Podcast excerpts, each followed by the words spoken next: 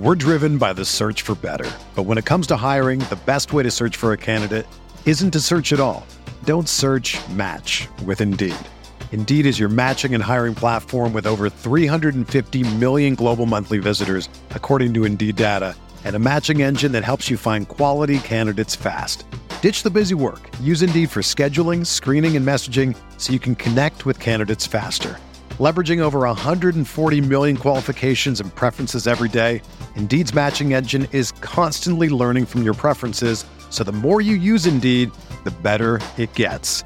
Join more than 3.5 million businesses worldwide that use Indeed to hire great talent fast. And listeners of this show will get a $75 sponsored job credit to get your jobs more visibility at Indeed.com slash BlueWire. Just go to Indeed.com slash BlueWire right now and support our show by saying that you heard about Indeed on this podcast. That's Indeed.com slash BlueWire. Terms and conditions apply. Need to hire? You need Indeed. Are you crying? No. Are you crying? Are you crying? There's no crying. There's no crying in baseball. You think football is still fun? Uh, yes. Sir. Yes. No. No? Sir. sir uh, well, it was fun. Not anymore, though, is it? Is it? No, not right now. No, it's not fun anymore. Not even a little bit. Just look at that. He hit the fall. Gotta get some free steak. you having fun yet? Oh, yeah. I'm having a blast. Thanks. Good. All right, welcome back to Big Screen Sports, the podcast where all movies are sports movies. I am your host, Kyle Bandujo, and it is officially our second annual rom com month. Uh, I think I think that's the rule. You do something twice, it is now a, a second annual. Uh, got the whole band back together. Caroline Darney, Alex McDaniel, Mike Golic Jr. talking about one of my favorite movies, one of our favorite movies, voted on by the Patreon group Forgetting Sarah Marshall. Now, fun fact with this episode we recorded it when uh, Texas was going through yet another like freeze ice storm. Texas is where I live, and midway through this episode, my power shut completely off. And also, thanks to uh, AT and T, my phone was not working while my power was off, while my Wi-Fi was off. So that that was a fun place to be. Power shuts off. We're about 45 minutes in, and bless the hearts of Caroline, Mike, and Alex. They just carried on without me and kept this episode going so we would actually have an episode to drop today. So uh, my power came on after about like 20, 30 minutes. So you will notice a complete absence of me in, in 20, 30 minutes. Many people are calling this the greatest 20 or 30 minutes in the history of this show. But uh, they we did finish it out. Uh, big, big thanks to them. Big thanks to the Patreon group for voting this movie in, especially our producer level Big Chill patrons. Want to shout out Dan McFall, who actually joined me uh, last week to just explain what the hell happened in Vision Quest. Uh, Dan is now a producer, Big Chill patron. Dan joins the likes of Aaron Figueroa, Mike Schubert, Steve Rogers, Kevin Frost, Mike D, Ryan Yeager, Mike Drees, Chris Mikoski, John Craig, Sam Smith, Zach Rich, Jason Alba, Stephen DeBow, Classic Stadium Fire, and Kevin Inkelman. Uh, big thanks to all of them and all the patrons for supporting this show. If you want to support the show, go to patreon.com slash big screen sports. And just like this movie, Forgetting Sarah Marshall, you get at least two polls every month to vote on a movie to be covered on this show. Uh, the patrons have picked what next week's episode is going to be as well. You get schedule updates, you get ad free episodes that drop early, and you get to support the show, keep this thing going. So, uh, with that being said, let's kick off rom com month. It's me, it's Caroline, Alex, Mike talking Forgetting Sarah Marshall. It's fine, right? Sir? It's totally fine. Okay, there she is. Did she see me? Uh huh. Was she coming over here? Yep. I wish I wasn't wearing this fucking shirt. Fair enough. Why don't you try to unbutton it? Button it back up. Peter, Hey. Hi. what are you doing here? Came here to murder you. All right. Returning to big screen sports, kicking off rom com month, a true getting the band back together moment is my co host Caroline Darney, Alex McDaniel, Mike Golic Jr. Folks, welcome back, everybody. The dream team. Not Feels good, guys. Feels right. Mike's dancing. You can't see it, but it's great. Oh man, I'm just overcome by the spirit right now. It's been a long time since since the four of us were on a show. I think it was rom com month last year because then there have been pockets of the three of us doing different things. Mhm. But I, I think it has been quite a while for for the four of us to to link up. So I've been looking forward to this for quite a while. Same. Very Jonesing excited. for it. We gotta. We're. I'd say give the people what they want, but this is also more of what we want: is to just sit here and Give get to us spend what we time with this movie. Give us what we want. I mean, people giving us what they want. The shout out to the Patreon group for this show. They they picked this movie for rom com month, and they couldn't have picked a better one. But before we get into that, it is it's plug season. A lot of plugs. Everyone going around. Alex, Caroline, tell me about the content. What's going on at For the Win and Bet for the Win? So much content. Our guy, our guy Cole Huff has now picked um, when both Georgetown and Louisville were going to get their first conference wins. Very proud of that. So we'll see what other stuff he predicts. It's very specific content that you We're did not ask for, but I'm just stoked for it. relevant to the podcast an initiative that i've been I hate, i'm not going to use corporate speak i'm really sorry a thing that i've been telling the staff to do not an initiative we're implementing um, is we're doing a lot more pop culture and entertainment content which is Yes. something that wanted for a while and caroline's a huge part of running point on that just The because best of her content. the best content and she has been doing such great work with oscars and everything else so you're going to see a lot more of that on for the win yay And, Thanks, and buddy. there's there's an exciting press tour coming up soon that I'm excited for Caroline to Fingers participate crossed, in. man. Fingers Turns crossed. out those are a lot harder to get on. So stay tuned, but we'll still have positivity, think good thoughts. Thinking good thoughts. Mike, tell me about Gojo. Tell the folks. Yeah, I realized coming back on here that I think this is the first time in a while I've been on here with a job and with something to point to. Normally it was, oh, I'll be able to tell you eventually. So uh eventually it happened. Gojo is the podcast Monday through Friday, 5 days a week. Um as of this recording, we're getting ready to head out to Scottsdale for Super Bowl week, uh getting ahead of Super Bowl 57. But uh, we are wherever you get your podcasts, Apple Podcasts, Spotify. Uh, we are on YouTube now. We do the the visual portion of things too. And uh, the only pop culture uh, contribution that we have consistently right now is we have been really dialed into The Last of Us on HBO Ooh, no and have been going at that hard. Uh, we are always giving spoiler alerts, but my God, what a gift! So uh, yeah, that's where you can I'm find very me right excited to actually dig in and watch so them. Here's the thing. I that is going to be a show that I have to watch solo. I know Jacqueline is probably going to be out on that, but I have seen so much about episode 3 like just clips and just 30 second clips in TikTok where I'm like I I can't emotionally handle this. I don't think I can do it. I haven't even seen the clips, and the only reason I know I can't emotionally handle it is because my old, my my good friend Matt Brown, former coworker at SB Nation, Shout played the Points. game. Yeah, now at extra points, which is excellent. Subscribe if you don't. Um, played the game, and he came into work one day and was like, "Darns, I am just devastated because I finished Last of Us last night." And I was like, "I don't know what any of that is," and he explained it, and he was like, "The story is the most like heart wrenching, gut wrenching, horrible thing you will ever play through, and yet it was the best thing I've ever played." and I was like, "Oh." Caroline, one of my old producers at ESPN, Devin Kane, said it is one of the top 10 stories he's ever Yeah. been through in his life in that game. And so far through three episodes, it had the highest week one to week two viewership jump on HBO in HBO's history. So it's a juggernaut. Episode three, I couldn't breathe through my nose for about 40 minutes. I was sobbing during this episode. One of the greatest love stories ever told on any television platform I've ever seen. Pedro Uh, Pascal, man, the dude is oh. on fire right now. Flame- That dude is killing it. Just Killing it. And it. by the way, that's int- daddy. for for episode three, Pedro Pascal is in it for maybe five minutes. Wow. I don't And know if that's is- a. I don't know if you're trying Oh. to sell me on it with that or not. I, I- can't I- tell. Somehow, it has been by far the best episode of this season so far. So I, I know this is not a The Last of Us podcast. That'll be me gas bagging. Surprise, folks. Yeah, ev- we everyone already go- went on a tangent, and we are. we haven't even mentioned the movie we're doing. Well, folks, thanks to the Patreon group, today we are kicking off Romcom Month with Forgetting Sarah Marshall, the 2008 romantic comedy. Devastated Peter takes a Hawaiian vacation in order to deal with the recent breakup with his TV star girlfriend Sarah. Little does he know, Sarah's traveling to the same resort as her ex, and she's bringing along her new boyfriend, star Jason Segel, Kristen Bell, Mila Kunis, and Russell Brand, directed by Nicholas Stoller, written by Jason Segel. Got an 83% on Rotten Tomatoes, which is about 17% too low. I I asked you guys this. So I had included a question in the run sheet that I, I believe I was the only one who got. I, I think I forgot to send it. So I was, I was gonna say, is this the best of the Apatow produced rom coms? And I can run those off for you guys. List them for second. me.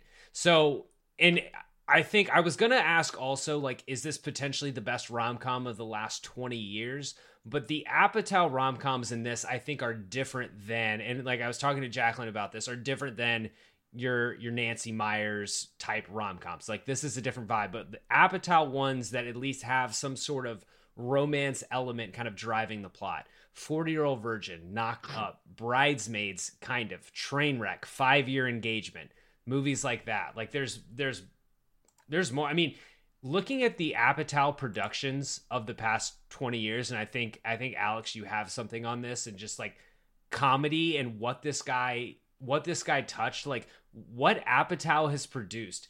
Anchorman, 40 year old virgin, super bad, walk hard, Pineapple Express, Step Brothers, funny people, get him to the Greek, the spiritual sequel to this, like Anchorman 2. It's just, it's amazing.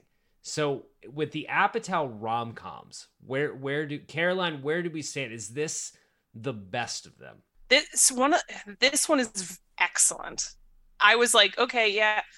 For, for me, it's a three horse race between Forgetting Sarah Marshall, Knocked Up, and Bridesmaids. I don't know if I'm the person that loves Bridesmaids the most, but that is the funniest shit I've ever seen because it was one of the first or one of the few movies that I think did this is gonna sound so weird, but like female humor well. Like these types of movies always have men doing things that are kind of gross or borderline gross or, or just gross and the type of like kind of crass jokes and that stuff that bridesmaids was flat out hysterical that had like when she, when maya rudolph is in the wedding dress in the street and she's just going it's happening it's happening.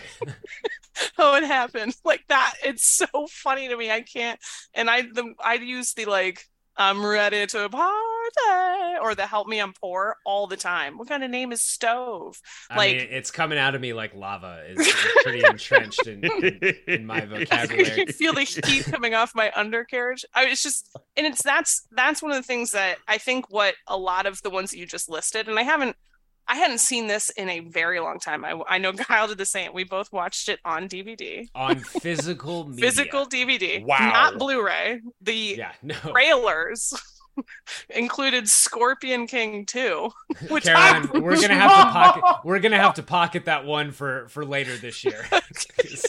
because it was just like this summer and i was like what is this and i think it was direct to dvd it was a Scorpion King prequel, so it's It was- it's not starring The Rock. It's starring someone as younger Scorpion King. it was wild like absolutely wild trailers happening um all of that to say is i think this is in the top three for me um but i was gonna say i think and we'll get into this more later i think but uh, it, it aged really well Mm-hmm.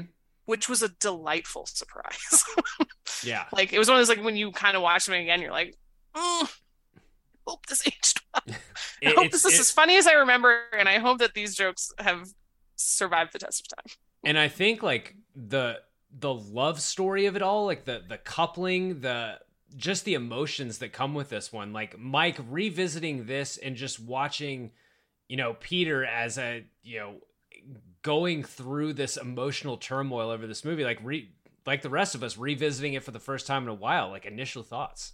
it Caroline hinted on it. It might have aged better. Like it actually over time, I found myself laughing like it was the first time. And Kyle, we had batted back and forth some text about this in the group. There are so many of these lines that became my personality from this movie. Yeah. Like, I, like the amount of times under my breath, and I saw Dave Hellman from FS1 say this too, where I just mutter, "All right, I'll just go fuck myself." Yeah. Like Jonah Hill in this movie, my favorite.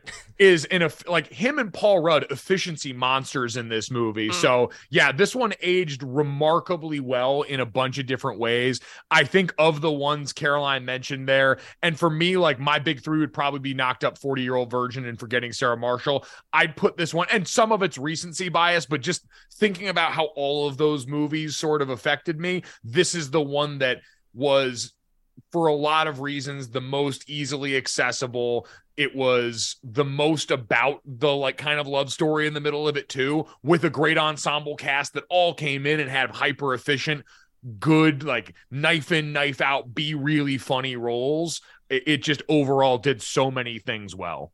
Yeah, that's the mark of these all these Apatow movies is even the bit players are some of the strongest com- like comedians in in Hollywood. And it, it's incredible. And It's like Alex- John Hammond, John Hammond bridesmaids. Oh, John He's Hammond Bridesmaids is is low usage rate.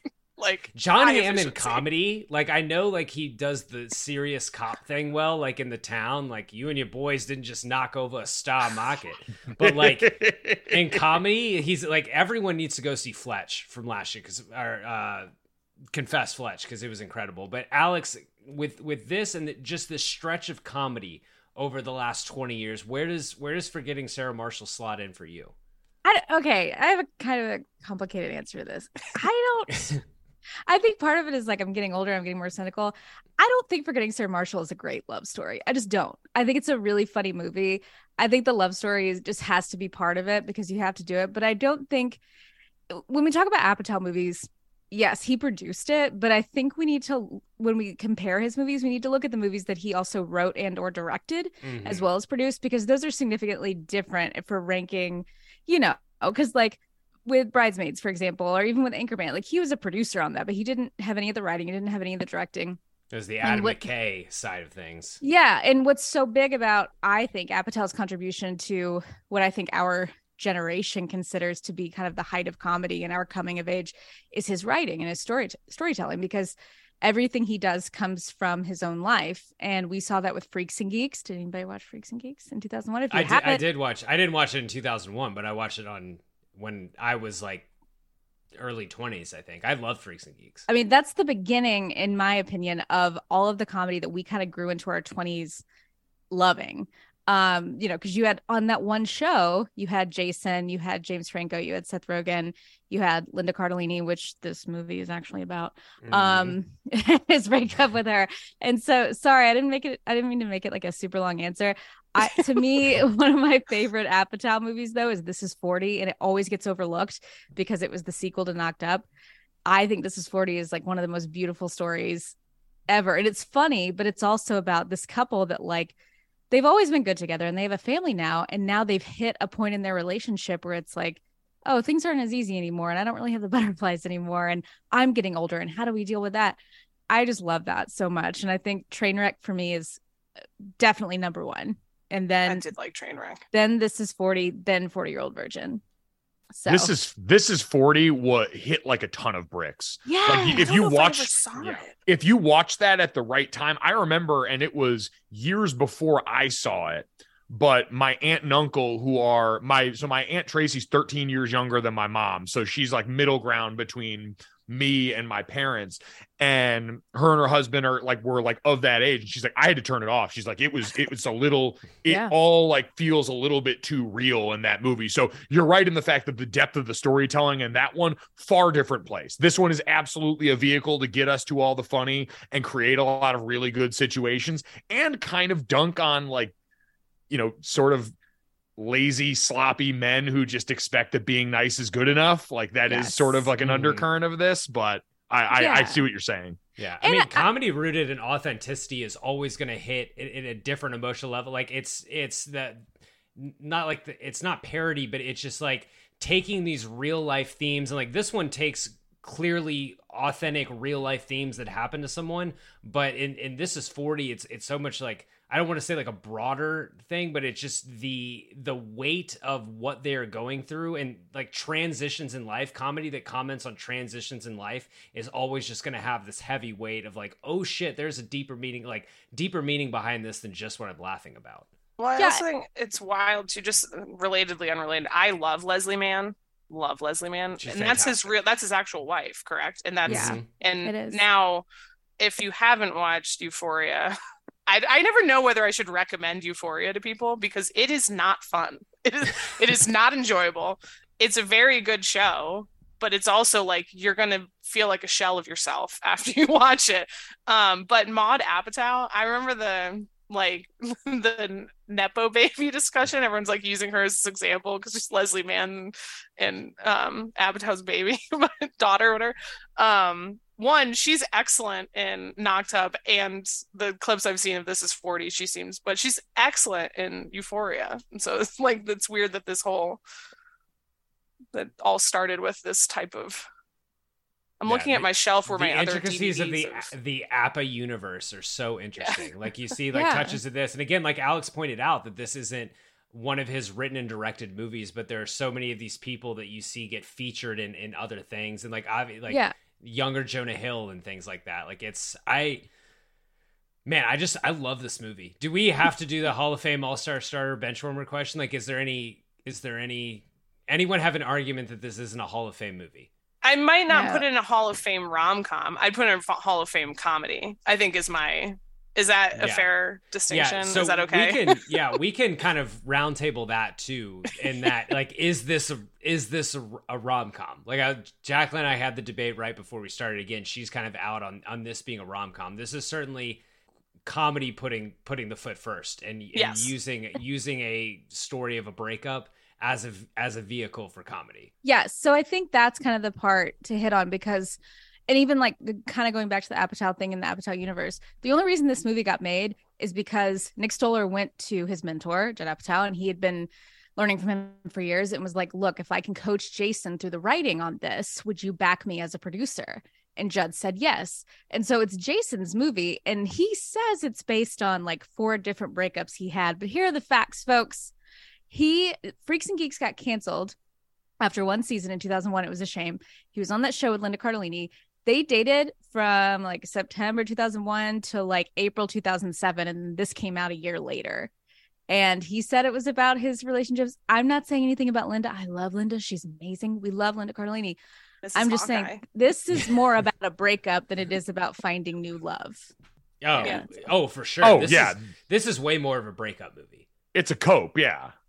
like with without a doubt and there's something i want to i want to kind of before we get into everything that that worked or didn't about the movie i think we should and we could make this a running theme of rom-com month i kind of want to talk about in each movie like the couple we get at the end like how much do we believe in them but the the best part about having alex on the show is it makes the imdb trivia section kind of null and void don't need it because she knows more than Sorry. IMDb does. No, she does more than IMDb did. The only thing I this is surprising. So I texted Caroline this last night, and I was like, I can't believe there hasn't been an oral history written about this. And if I ran a, a website that like you know was was really trying to you know take a step forward in pop culture, that would be something I would consider for the 15 year anniversary in April. Yeah. that just you know that it's just something that that I would consider. Um, Damn it! I will talk to Paul Rudd. Okay, fine. I, I, I mean, that's that's what I was I was telling Jacqueline. I was like, this would be a very hard. Like one of my favorite oral histories is uh someone the Ringer did one on that thing you do in in Yes. um, Oh God, that movie's two years so ago. good. Yeah, but like getting Hanks is the big thing, and like if you get Hanks, you also get Rita Wilson. But it's like Tom Everett Scott, Steve Zahn, you know, Ethan Embry. Like you can get them. Like everyone in this movie is wildly famous now. Like Yeah. wildly famous. Still, I just it- kept writing down in all bold when a new like famous person that I had like forgotten about Yeah. in the course of this movie pops up. I'm just like, oh my god, them too. It's crazy. it's crazy. The only thing that I got from the IMDb trivia and then like when and when and read where they got this from, I was super interested about it, was that the role of Aldous Snow was originally written with Charlie Hunnam in mind. And Isn't apparently wild? Yeah, apparently so him and Jason Segel were in Undeclared together, and Jason wrote that role for Charlie Hunnam, and Charlie Hunnam decided this was not what he wanted to do with his career. And like he gets, I guess I don't, I didn't watch Sons of Anarchy, but I Ugh. believe that comes pretty soon after this. Like he gets, he gets his break in that Eh, regard. yeah, actually, that sounds about right because I watched it. Did I tell, I'm now I'm so like subconscious about telling all these stories the same over and over again. On this, I watched X Files once, um, but I watched. There was like early binge for me was watching Sons of Anarchy, and I watched like five seasons straight. And I started having dreams about being in the motorcycle gang, and I was like, I need to take a break. so I actually never finished it because I'd like watched so much and then took a break, and then like, but it, Sons of Anarchy's excellent. It's Yeah. great, but thinking of Charlie Hunnam as I knew, like I got to know him through that, and then Pacific Rim and all that fun stuff. But like knowing him then, and the thought of him dry humping chess pieces just does not compute. And seeing inside yeah. You. I mean, speaking of Charlie Hunnam, I'm throwing this out to the whole group, but Pacific Rim. specifically, but spe- no, specifically Caroline, Triple Frontier. When you are ready, I am ready. Okay, I don't know Triple what it is, but I will watch it. Triple Frontier is that one with Oscar Isaac code? and Charlie Hunnam and Ben Affleck and Pedro Pascal and their and Garrett Hedlund and their triple. It's a Netflix movie. It is Oh, it's- sick. Is it tech? It's a. It's it's listed. I pulled it up here and Googled it, and it says action slash heist. Yeah. Oh, for Yeah. Heist Month, are we doing it? And Wait, how I can you mean- have I a mean- heist without the action? it's a, More than fair point. it's Heist a drama. romance. It's a drama heist. Ocean's Eleven is a heist without action. A would say. romantic heist. Yeah. Romantic- Ooh. Triple you Frontier. stole my heart. Triple Frontier rules. Rom I mean, high. The the only other piece of IMDb trivia that was interesting is uh, in the background when Jason Segel is getting drunk at the bar and doing his Sex in the City impression. Did anyone notice that Cynthia Nixon Yes. walked behind him? Yes. And it's so it's so fast and so quick and like you don't even see her full face. But she like walks as if she knows that she's in a scene. It's almost like she's not supposed to be there. And she just like keeps walking. She's like, I'm not listening to that. I'm Samantha. I'm Samantha. I have sex with everybody. All right, uh, we're gonna get into what worked, but first I'm gonna put it in an ad break because if I don't do it, I'll never do it. We're driven by the search for better. But when it comes to hiring, the best way to search for a candidate isn't to search at all. Don't search match with Indeed. Indeed is your matching and hiring platform with over 350 million global monthly visitors, according to Indeed data, and a matching engine that helps you find quality candidates fast.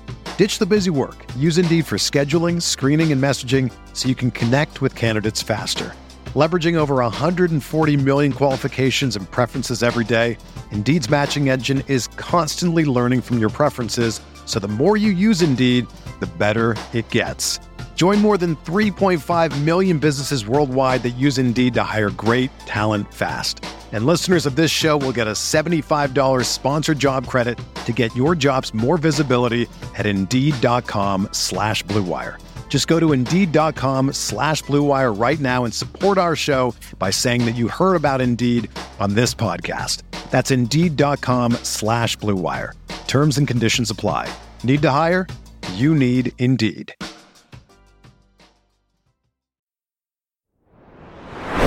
All right, before we get into uh, three up, three things that worked about this movie, I want to, I kind of want to do this for rom com month and just talk about the couple that we are, we end with, and just like how much we believe in that couple. I wish we would have done this last year, like started because I mean that's the the crux of every rom com movie. Like, it, you know, do we believe that this is an actual couple? Like we talked about Palm Springs before we started recording. I believe wholeheartedly in that couple. I Yeah. I love them. Alex, Jason and Mila Kunis in this movie. Is this do we do we believe in this couple? No, they're so cute, but I don't know a single person who ever got out of a relationship that was longer than two or three years and immediately met like the next lasting relationship. You have so much healing to do, and you have so like the, he's clearly not okay. And it's cute how they, you know, at the end, and like there are no promises or anything. It's not like they went to a wedding scene. So I'm not saying this is a bad part of the movie, but like, no, you have to heal. Even if you are in a really bad relationship, you have to heal. Like, do I speak from experience? Perhaps. like, I, I can tell this story now because it's like 12 years ago. I, you know, my college boyfriend and I broke up. We were engaged, more, but still, we were to, we were gonna get married, and we were done. And like two weeks later, I start dating this kind of. Yep, this is real. this is totally real. I we are flirting. We should have been together the whole time. Blah blah blah blah blah. Folks, and I'm gonna regret saying this on a podcast. This is gonna come for me if I ever run for office one day. Let's just say I found myself in a situation where I accidentally said my ex's name. Like, yeah, it was Ooh. bad. And that oh. that Oh. alone was embarrassing, but that was the catalyst for a total emotional breakdown where I realized like, "Hey girl, you've just been seriously wounded. Maybe you should take some time before you, you know, affect another person and potentially hurt them by saying another person's name." It's just I love the idea of people moving on and finding other things but it's too soon you know it's right after they broke up and then he has to see his ex the whole time at a resort there's no way there's just no way Alex, to that end, the truest line in that movie is when Mila Kunis looks at him at the front desk and says, "You should not be with anybody right now." A yep 100 Mhm. percent. So I think the chemistry between them as characters is absolutely there. I think they Yeah. vibe well. I think she is certainly a better match for him than Sarah was. Like we can see they were going in different different places. And I have I actually have, I have a lot on Sarah later. I think the one thing that would tilt the scales into maybe there's more to this and maybe there's something longer term like is they they have they have that that I guess that confrontation at the end. Like he he you know he goes he confesses. She says you do you don't need to be with anyone right now, which is absolutely the truth, absolutely the truth. But the montage we get is not him. Yes, he sends her the you know the invite to the show and things like that, but it's not him. His come up at the end is not about with is not about her it is Yeah. about working on Yeah. himself and he is Yeah. someone who needed to find value in himself because when we when we meet him his entire value is in this this guaranteed safe relationship he's in and that is Do- his entire self-worth He's in LA, we're assuming, yes right? Because okay. yes they might have established that. I don't. I was like, ah, he's in California somewhere. Um, my thought of how it ends, like how this all ends up for them, is they have a super fun weekend when she comes out to see the show, and then they have a conversation like over breakfast on Sunday, and she's like doesn't want to because she's got a great setup in Hawaii. If you can like Mhm. pull that, that's amazing. Like that's like she's great at her job. Like, yeah and it's a cool Yeah. like i just it's they have the conversation about like neither one is going to end up moving and it's going to be like i don't know what i want to do you're like well you Well, know and then it kind of She does give the hint about looking at schools, so there is at least some conceit that she might be coming back to the True. mainland. Like overall, Kyle, I'm kind of with you. The funny factor sort of bridges the gap that certainly exists look wise. I have some questions about the initial attraction from her side to sad sack guy on the surface. I will say one thing, one thing to his end. Pretty nice dick. Slanging Like i mean I'm- the, of- the, of, the like, pediatrician on says it it's a great looking dick like I was just like, you know what? Of all of the dicks we were gonna see on screen, I'm like, like all right, like this, go off, King. yeah uh yeah i mean Oh, Sorry, I I just I had someone had to say it. I'll give. Do- I actually no one did. No one he did. had to make up some ground from being the the the the crying woman at the top floor. hilarious scene I mean, uh, we've That- got, yeah i've heard her too i think she's up she's about me. I mean that's that's the thing with this couple is like she absolutely gets hit on by every single guy who comes into this hotel. and she thinks strippers like you too yeah. like I can see you know, you, you could see the appeal and maybe like she digs this guy because like you can tell Peter is a very genuine person. And that like that is there in the character and that's important.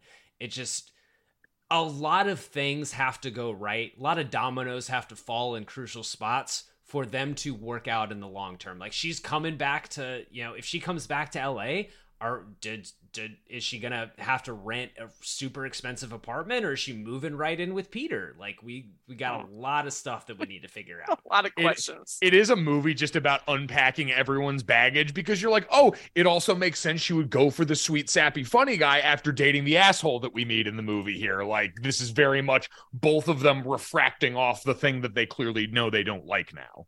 Absolutely. Um, let's get into three up or three things that worked about this movie and picking three things for each of it. It, it, it's impossible. We're not sticking to it. Uh, Alex, what is something that works for you about this? Like, what stand you think for getting Sarah Marshall? Why it's good? What works for you?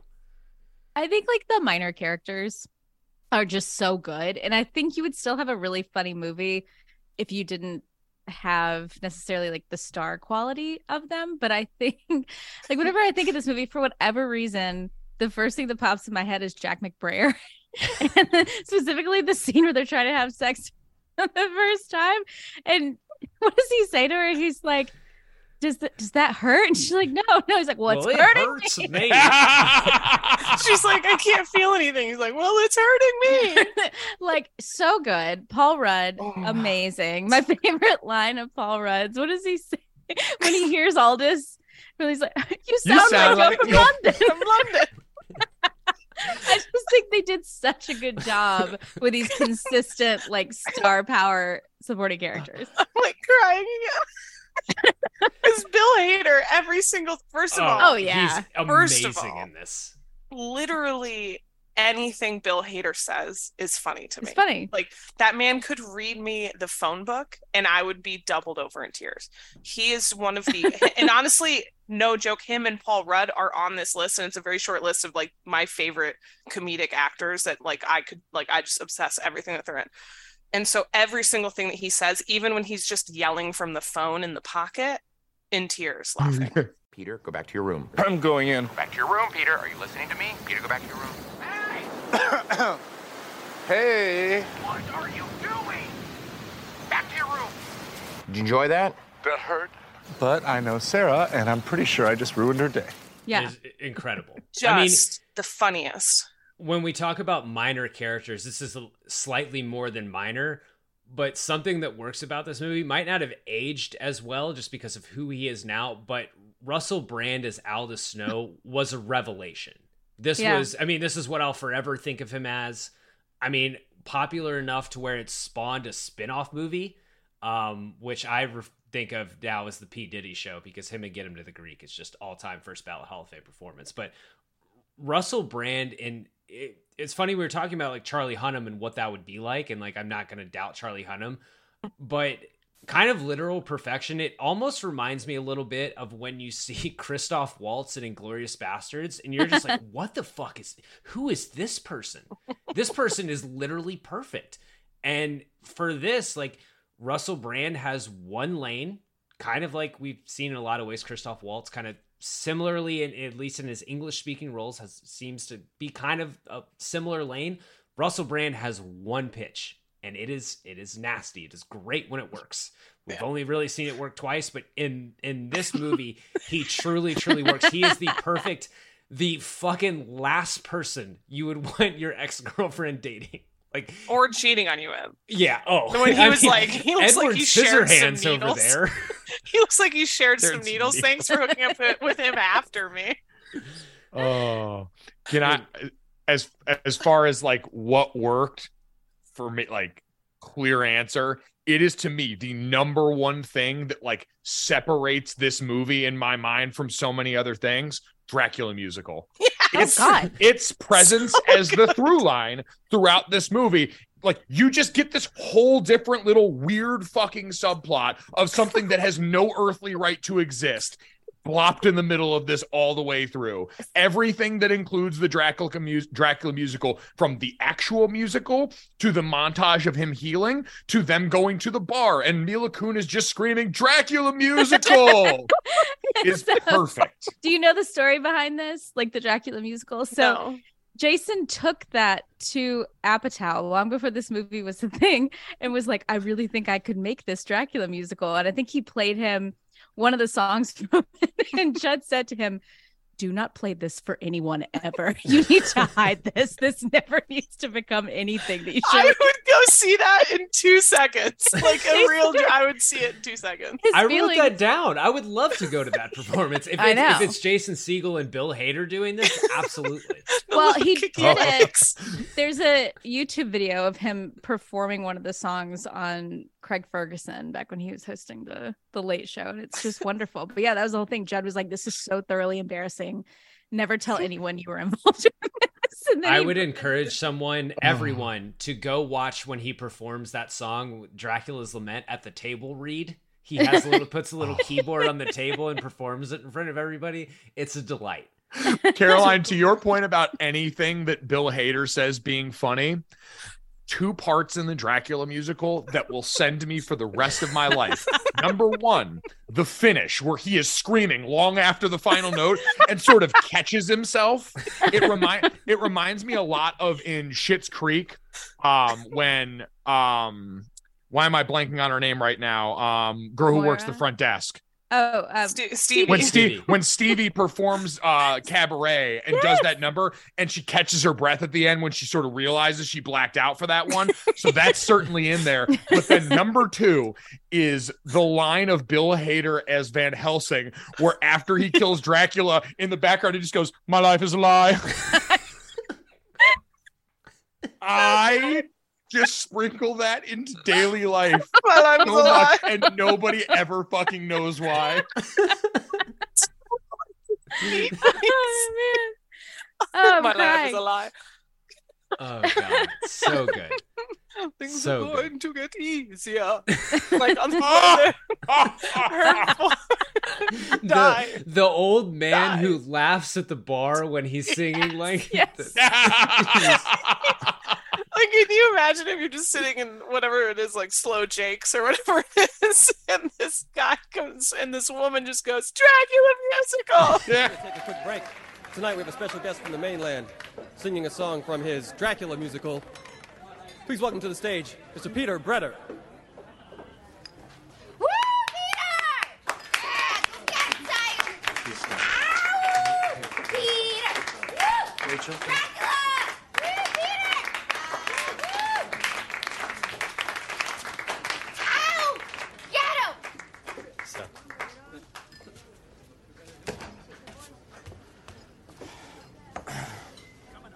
Thank you. You know, I could I could play something else. I just think out of context, this might be. Dracula musical! Thank you. and he plays that.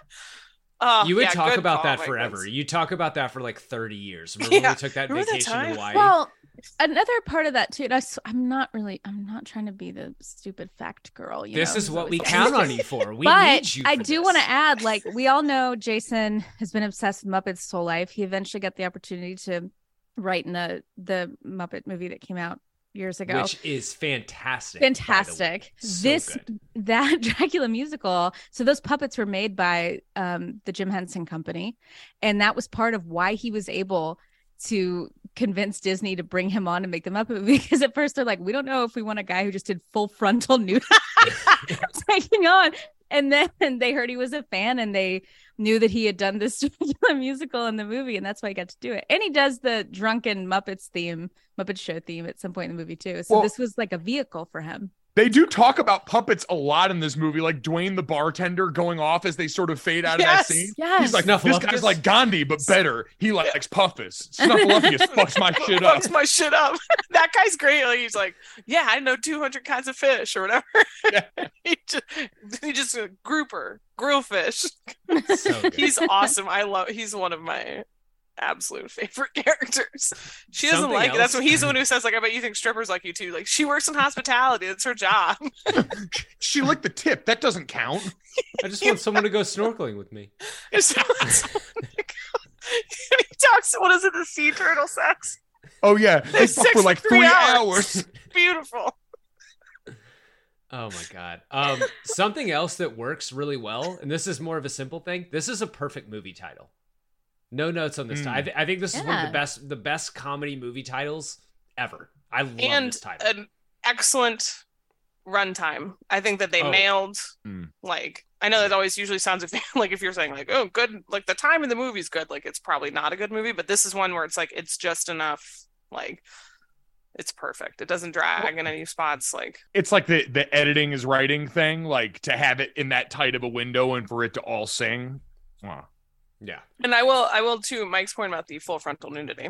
Um you know, uh, this is one of the first movies I can remember seeing in which I saw full frontal nudity on a man.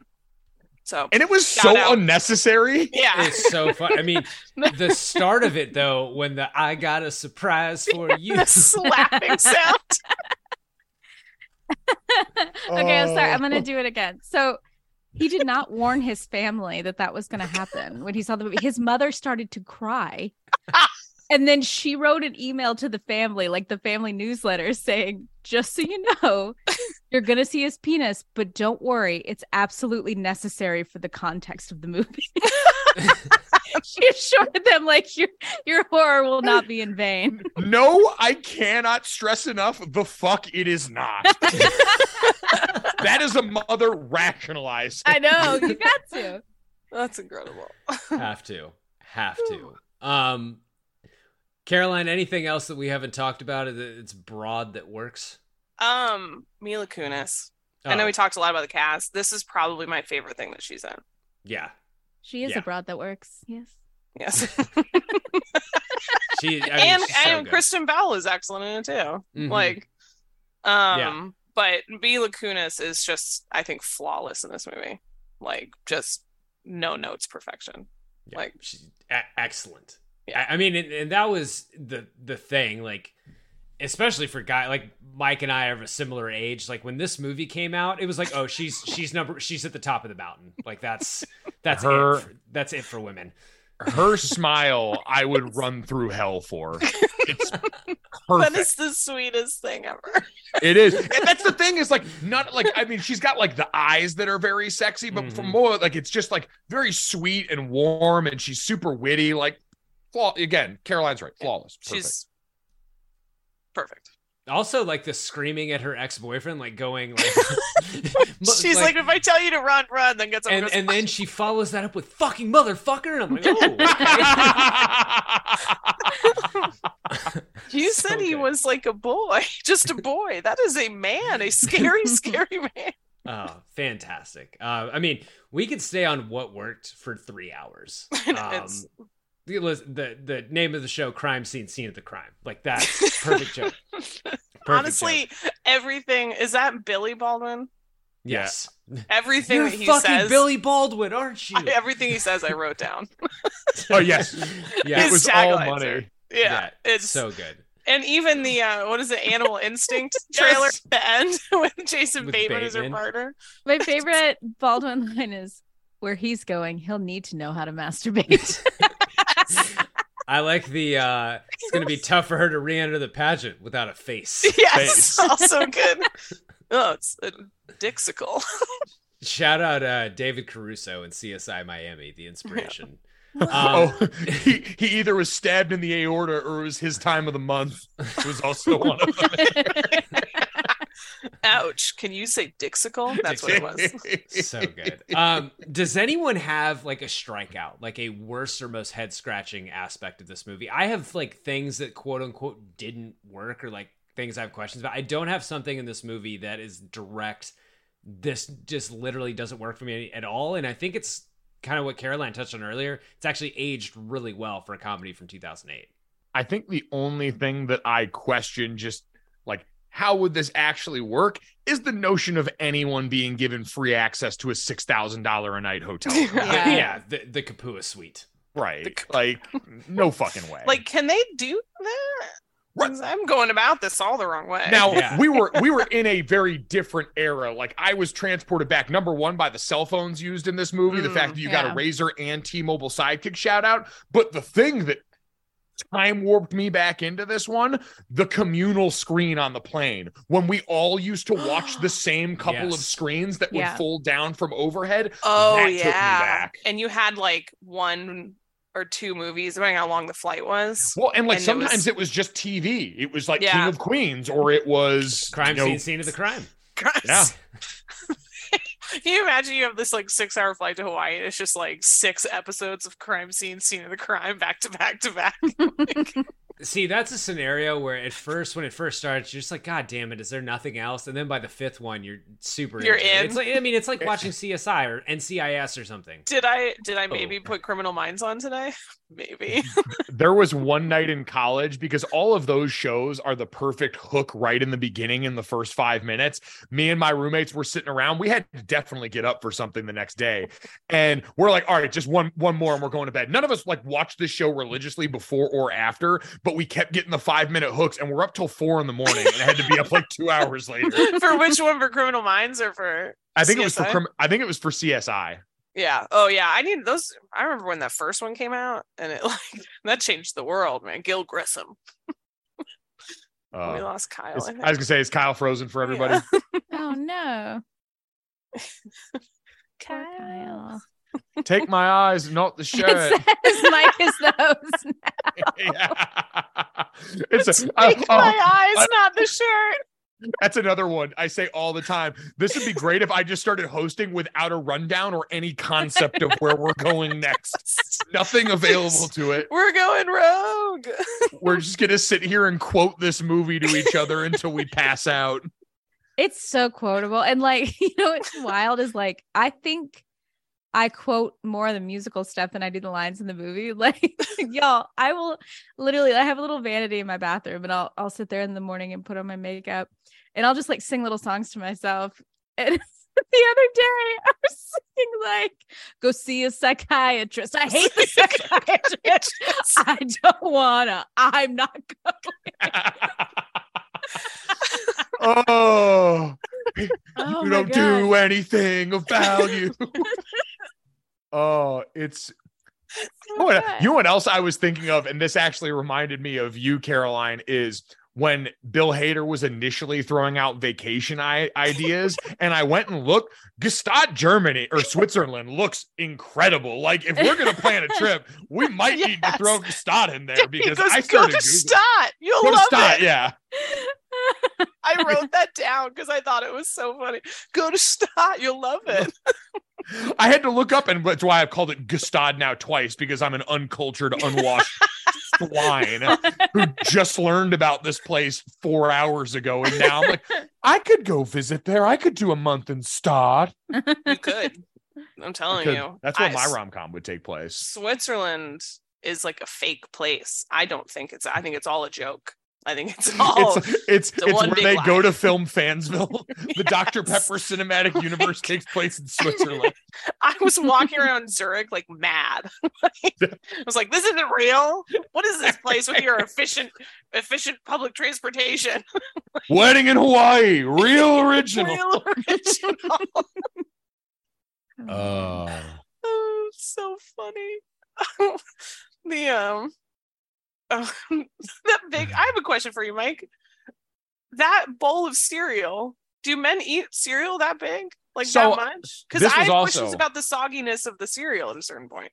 that was going to be my point is i think that is while a perfect symbol of dumb lonely male gluttony and something i'd subscribe to for other food forms. Like i have done that with things that i have cooked for myself in a large mixing bowl. Would never do it for cereal for that reason. The Like what? ratio ends up fucked up. You end up with a bunch of sogginess on the bottom especially if you're eating the normal cereals. I would some no. I would rather do like i've eaten whole boxes of cereal in a sitting. Like it's nothing. But just like small bowl, you keep yeah, you gotta and that's refilling. that's honestly once you get and i am not a proponent of milk before cereal i think that's terrorism but the after milk of the first bowl and then pouring the second bowl on Yes. top and getting a little residue in there now you've now you've cooked with gas Yeah. that second bowl is always better because Oh. you've got the milk that already has the cereal in it. Yeah this is it's like those oreos that have the broken bits of oreos inside the creme now have you guys seen that. those I just saw that like someone I think tweeted about it maybe. yeah, Yeah. And I was like, oh, hello. just, went, just went from six to midnight gotta hit a tuck up Go on. Oh Yeah. just just when he brings them the um the coconut cake, he's like, just want to be clear, this is from the hotel. Not me." definitely not me Um, so Kyle texted that they lost power. oh Oh yeah, because they they're down in that ice storm. Um, and so I texted him, like, asked him what he wants us to do. Um, I'm happy, like, I have a run sheet from the last episode we did. I can like run through some of the things, and if he wants to salvage it, we can try and make that work. sure Yeah. Whatever. I'll follow Hold you in the over. midst of Avalon if that's what you mean. Um, God put our mouths on our head for a reason. if he wanted, why would he put the playground next to the sewage You know, system? Jack McBrayer is such a gift to the world. like, you know, Conan, whenever he sees Conan and vice versa, they know each other for like 30 years at this point. Conan will never break the bit because it's Conan and he always treats him like a redneck. And I'll be like, oh, look here, you hayseed. And to the point that like Conan's staff on the show confronted him one time. It was like, you are being really mean to him. And he's clearly very sensitive because a lot of people don't realize like he came up through the ranks. He was in like Second City in Chicago and everything else. And so after Conan was confronted, he refused to ever give it up again.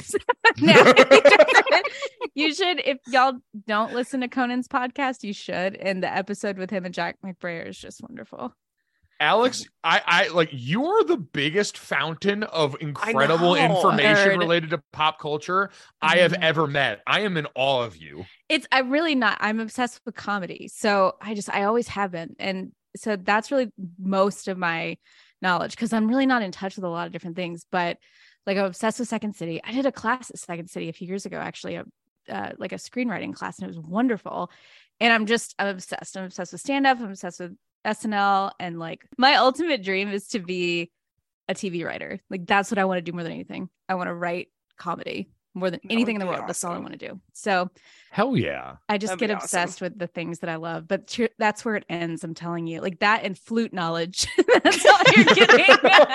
that's all you're I- getting out of me. I remember texting Alex so earnestly when the Lizzo flute concontroversies were going down, and I was like, "So walk me through the unique Talk to me about of crystal this flutes. flute." Let me tell you, guys. Historically speaking, no, I know. I just have an obsessive personality. So if I get interested, like I gotta know everything about it. I love that because all the I little eh, too. they're like actual fun facts every single time. I'm like, wow.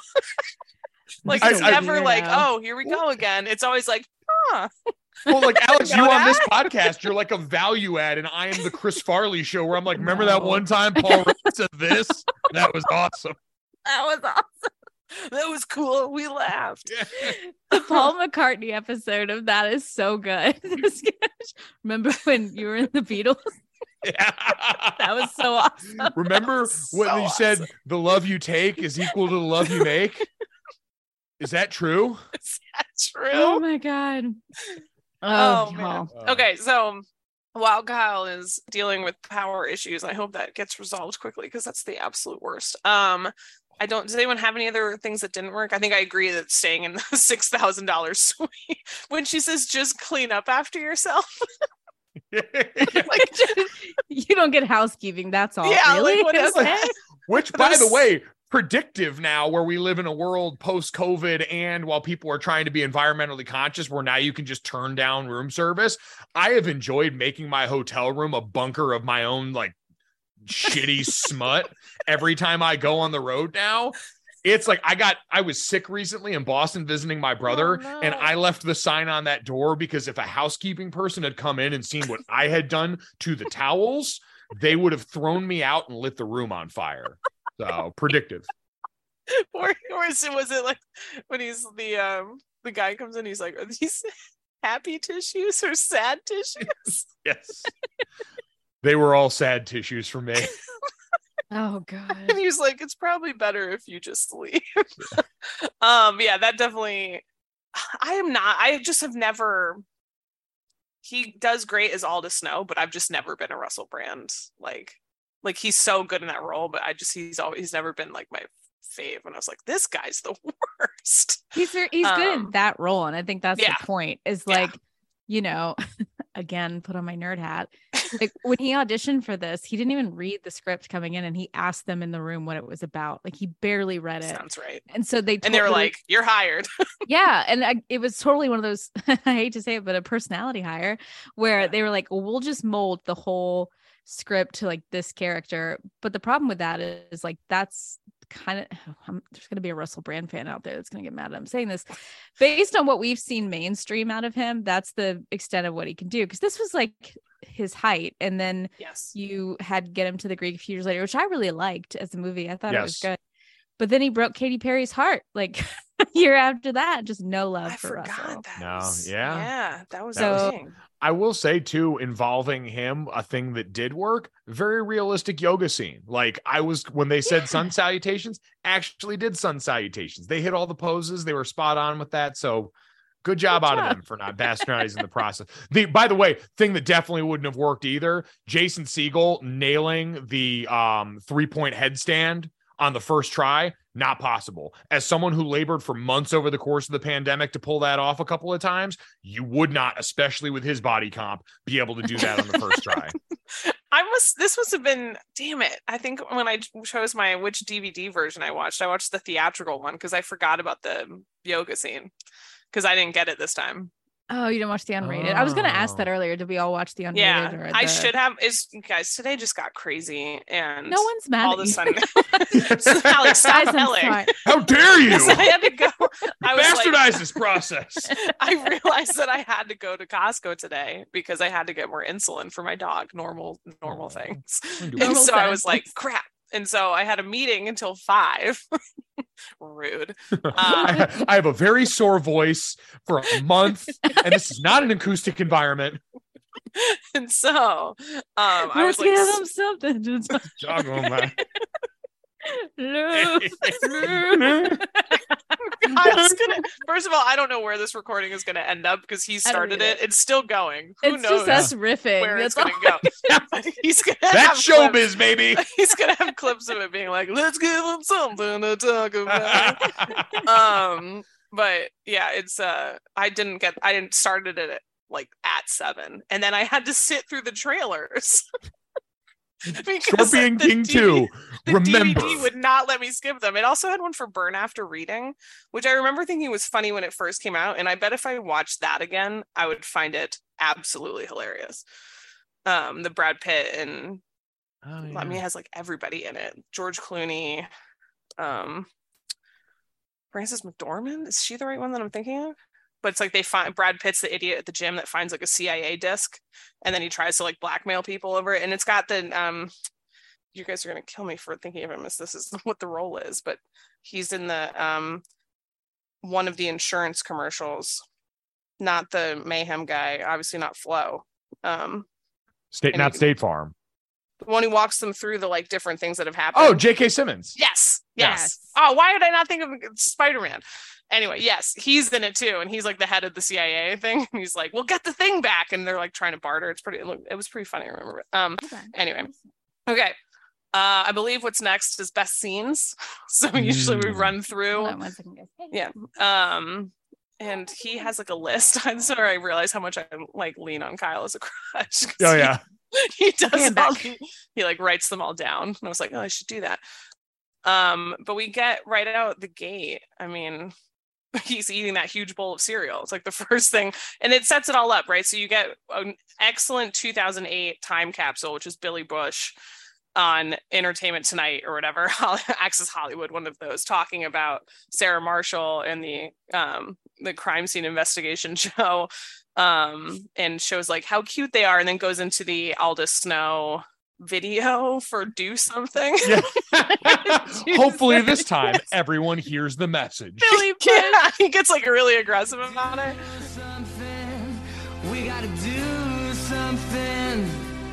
before Mother Earth gets any more hurt. We gotta do something. We leave you tonight with the newest smash single from Infant Sorrow. Lead singer and notorious Lothario Aldous Snow begs us to change. In his environmental anthem, We've got to do something.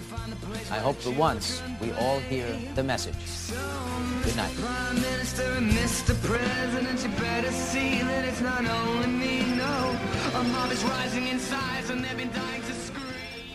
Um, and then she comes in and does the naked breakup, which just kicks things right off. Um, and then one of my favorite things that they get into right after that is one like the Bill Hader scenes when um they want this smells like a stripper's perfume. Why did you bring me here? the whole time when he's like dial it back, dial it back. So June Diane Ra- Raphael is one, the woman that he first goes home with, which is Paul Scheer's wife. This is as much like fun facts with Caroline as you're gonna get. I'm nowhere near Alex's level, but um, because they co-host like one of my other favorite podcasts, the How Did This Get Made? Um, and I love her in this role where she's like, "Stop, you're so silly." It- we did also get the montage of all of the different sex scenes. Like obviously him crying there, and then like the woman who makes no noise, and then the girl that says hi the whole time. Oh my gosh. She's like, isn't so I think she is in super bad, Yes. right? Yes. And she's the woman in the house with the um the bleach, the or the dish dish laundry detergent container, right? That party where they go to the house party. Oh yeah. Isn't oh, that who she is? yes. Wait, I had a question for you guys. It's it's somewhat tangential uh to what Alex said about saying someone else's name. I was thinking because obviously like that's like you know a, a a a thing that's pretty well known as a faux pas during sex. But with this whole pas. thing, like if you How will. What- uncouth of you. what's the worst thing someone could say to you during sex short of that or like like m- the most awkward thing in there because obviously like someone being Oh. critical of what you're doing would certainly suck but i'm thinking more along the like hi Hi. hi, Hi. That's gotta be really high up there, right? Are we okay? I guess I. I mean, we all have to speak from personal experience, right? I, I, I once. Alex, like I had a friend once who told me this story that oh I'm yeah, going to tell to you. a to friend you. of mine told me this story. Um, once a guy the entire time could not stop saying, "Oh gosh, oh gosh." y'all, y'all, like the first time I let it go, the second time I was like, this is surely not a pattern. But that was the that was the breadth of his uh, vocabulary during during the It- act was oh gosh. oh gosh. yep oh yeah the male the male participation in sex all around is a real like exercise in just like is this something? Like, It's like the Oh my meme where he's like letting go of the butterfly. Is yeah this- is is this is- good sexual dialogue like what level of throaty moaning am i allowed to be accompanying this thing Roadie moaning. Roadie moaning. New band name. Oh man.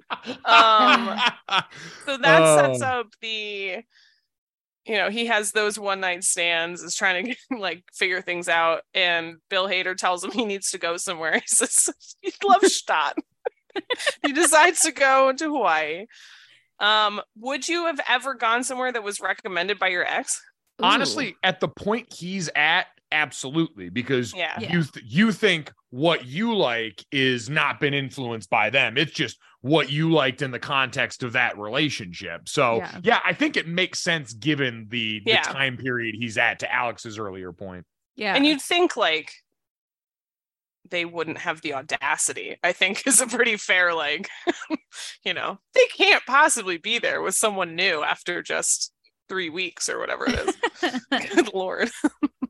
Um but we get the, like i said i love all of the bill hader scenes but we get the great like video conference. Oh the great one where he comes over when he has like the thing where he says like go to Stadt. i think that's the same one where he stops him from burning things in the and you see the full spread of jason segel's apartment. It's just covered in clothes and food and like whatever else. Um then we get when he meets mila kunis they run into sarah marshall. Um i love when she's like figures out what's going on and gives him the room just because he's a sad sack like sad sack. That's like, I don't know why. My dad used to use that expression to describe pretty much every guy that I tried to date. Like he's just i think that's a universal dad of daughters I thing. think my it's a dad said that too oh no as a father of daughters as a father of daughters you are required to call the people they date sad sacks and my dad was like, you know, he grew up like in the deep south, and so he go, "Oh, that old sad sack." like, Dad, I've been with him for two years. You i fucking love him dad. stop. Oh man. oh. Man um so then we get the awesome crying scene in the hotel room. Oh. Um and then his first dinner slash at the bar situation where we get the the different drinks that he's having which one of when he gets someone with the banana yeah, oh, look at this guy. he goes, not us, pal, huh? oh shoot, I did miss one because this one's one of my favorites. When he go before he leaves, um, and he's still totally in his feelings. He has to go to work and do the soundtrack for the show. he's like, it's a walk and talk in the lab. he does the Seinfeld. Oh my god. That's one of my favorites. Because the guy in the back, just dead serious, goes like, "Hey, how about we go with the usual stuff, dark and ominous, like losing your penis is a bad thing." Let's do this. Okay, I'm ready. The victim's penis was found behind the AC unit. Just go with the usual stuff, maybe. Something dark and ominous, like losing your penis is a bad thing. Oh man. You know what? this rewatching this made me think too. Jason Segel does a lot of stuff and has since he started out, like with Freaks and Geeks, where he's recovering from breakups. Did you guys were you guys How I Met Your Mother fans? Did you Ugh. watch? Uh-huh. Huge Okay, until remember- they. Yeah. Okay. Oh yeah, sorry. well, we all I know. don't we have. all I don't have the time for that. separate today. podcast. But remember when he and Lily broke up and he was just devastated. He spent a lot of time being sad. When he and Linda Cardellini broke up in Freaks and Geeks, it just he's very good at playing that character because I don't think it's a character. I think he's very honest about that's kind of how he recovers is being sad and and sort of a mess. And I only watched 10 minutes of shrinking his new show on Apple Yeah. TV and it looks like the same setup. Well, he's recovering from. This is His- not just a breakup, but his wife passed. His wife dying, yeah. yeah, but it's So- the same. Like, but his sad life's a total mess and he's falling yeah. apart and everyone's like dude you got to get yourself together this just isn't healthy He does. He definitely does. Yeah. Yeah, sad sack is probably the best possible. Um. So then we we meet Paul Rudd, um, Chuck. Want to see uh, Ku- Kunu? Who knew? Who knew in PPOP? PPOP. and he goes, "What is it? Is it like a beautiful Hawaiian name?" And he goes, "Yeah, it means Chuck." You've got a sadness behind your eyes, um, and that's just the great like, do less, do do less. No, you're doing too much. Well, you got to do more than that. That's another And- line religiously quoted. Yes, and he, but one, I think my favorite is he does the, uh, you know what they say when life gives you lemons, just say fuck the lemons and bail. Uh, it was it was brilliant. I'm trying to I'm trying to think if like you made me actually pick one scene from this movie, what it what it would be. Like I think there's something about their first night out, Mila Kunis and Jason Yeah. Segel, because there's so much that encompasses. You meet the Dracula musical in earnest Yes. for the first time. It sets up all the conflict for later. It gives you the genesis of the payoff for the photo of her flashing inside the men's bathroom in the bar. You do, I believe, at the end of that night. That's after already you got the fight scene down by the beach too. So Yep. there was And a I lot that went into that. you can that even I extend that into the um when he helps like prep the pig. Caroline, I wrote that down. One of my favorite scenes in the whole movie because you meet um Don't what's make his me do it. uh I'm sorry. Oh, when you when you meet what is his name? Is it uh Kyoki? Uh the big Hawaiian guy on the beach? Oh no, Yeah. Chemo. It's Chemo. Chemo, who's the large guy. He's like, you look like a big baby. when they're walking carrying the pigs like you could stop crying the pig is dead now that guy and his insertion into the movie at the start of that whole sequence that caroline mentioned alex that to me is like you do you meet a bunch of people that are going to be tangentially important there and you get the pigs Well, and then he- he's just now I'm picturing just like him with the knife, just Oh, like also "I'm the so most sorry." painful and inefficient way to do that like stabbing Yeah. like just Just repeatedly stabbing it at different points in the gut that whole the entire July 4th like barbecue thing that he's at beforehand where he's um that's when Jonah Hill tries to take his full plate that he's actively eating off of. That- that's the That was- oh, let's go fuck myself Mahalo. Jonah Hill is so great in this movie. And I will say, like, I'm sure there are like Reddit threads devoted to this topic, but the idea that they cast him and get him to the Greek as a different character entirely, I love it. Like, I think it really because uh, Mike, I can't remember if this was like when we started the show or before you got on, but I saw Get Him to the Greek before I saw Forgetting Sarah Marshall. Ooh. So yeah, so I didn't see it when it first came out. So which is like it shows it's a good standalone movie, but then it was so bizarre to watch Forgetting Sarah Marshall and be like, oh, well, he has a pretty significant role in this. But then when you watch him in sequence, it actually makes a lot of sense. Like he's he's funny, he's important, but he's not important enough.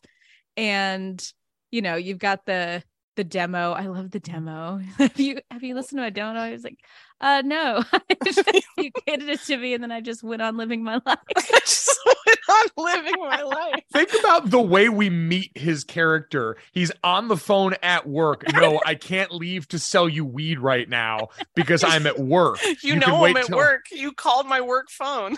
which is also funny because when we played in the Hawaii Bowl my redshirt freshman year, one of the speeches that we got from security on the flight over there was people are going to try and sell you bunk weed here. It's oregano and glue. Don't buy it. It's amazing. Well, we also get the inside of you singing Yes. it this whole. So that's if you ca- if you want to call that like one long scene, like that's pretty. Although I'm surprised at you, Mike. I thought you would say best scene would be the Dracula musical.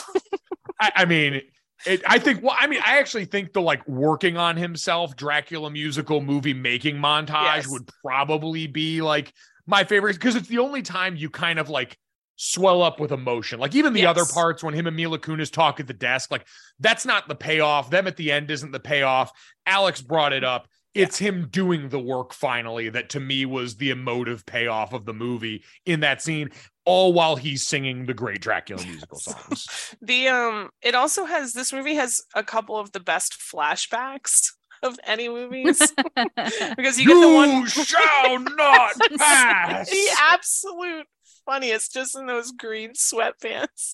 And then the other one is when sh- like he's constantly just supporting her and holding her bags. And like um that's when he's like hey can we get what does he call him first? Andre the Uh, Giant. andre the giant out of the shot. And then he goes mutombo out of the shot. Oh man, I do think one thing I will. This isn't like mm-hmm. a thing that didn't work, but it just kind of shows you culturally how things have changed. When she says, even though they follow up with a joke, like when she says, "There was one week you wore sweatpants every day," and he makes the joke after, like, "Well, if they were like designer, you wouldn't care, but because they were Costco brand, it's a good joke." But also, like the premise these days would not be a thing. Like if you were writing that movie today, you'd be like, "Oh well, everybody's wearing sweatpants every day. That's just Yeah, how we exactly. live as a society now." Yeah, what could we say that would hit the same way? Given like, oh, you wear jeans to bed, like with. yeah like what is I don't the think- Uh, I don't know if we have. like would it just have to be like you wear jeans every day? Because yeah, because if you're at home doing stuff in, sw- in sweatpants, that's not Yeah, it doesn't really. anymore. It doesn't really hit the same. It also underscores I have a theory about sweatpants and the rich that you don't actually have to wear nice brand sweatpants when you're rich. By proxy of you looking put together and having known wealth, we assume whatever sweatpants you're wearing are rich people sweatpants. Because I see the sweatpants they sell at Target and they're phenomenal looking. They look Yeah. very clean and come in fun colors. So I think rich people sweatpants are just sweatpants worn by the rich, and all the rest of us are paying for that like smell. I Yep. mean, am I in sad doggers from home field right now? Maybe. Those are the true sweats of the wealthy. the true sweats. I also wore the sad sad dog um baseball tee today. I had a whole sad dog outfit on. um the other flashback that's super good is um when she's looking back on the terrible gifts that she gave Peter I know. when he doesn't want to wear that shirt. And but yeah. and it, I mean it's the thing like that's the point is the flashback where it show, oh Peter really was a really good guy.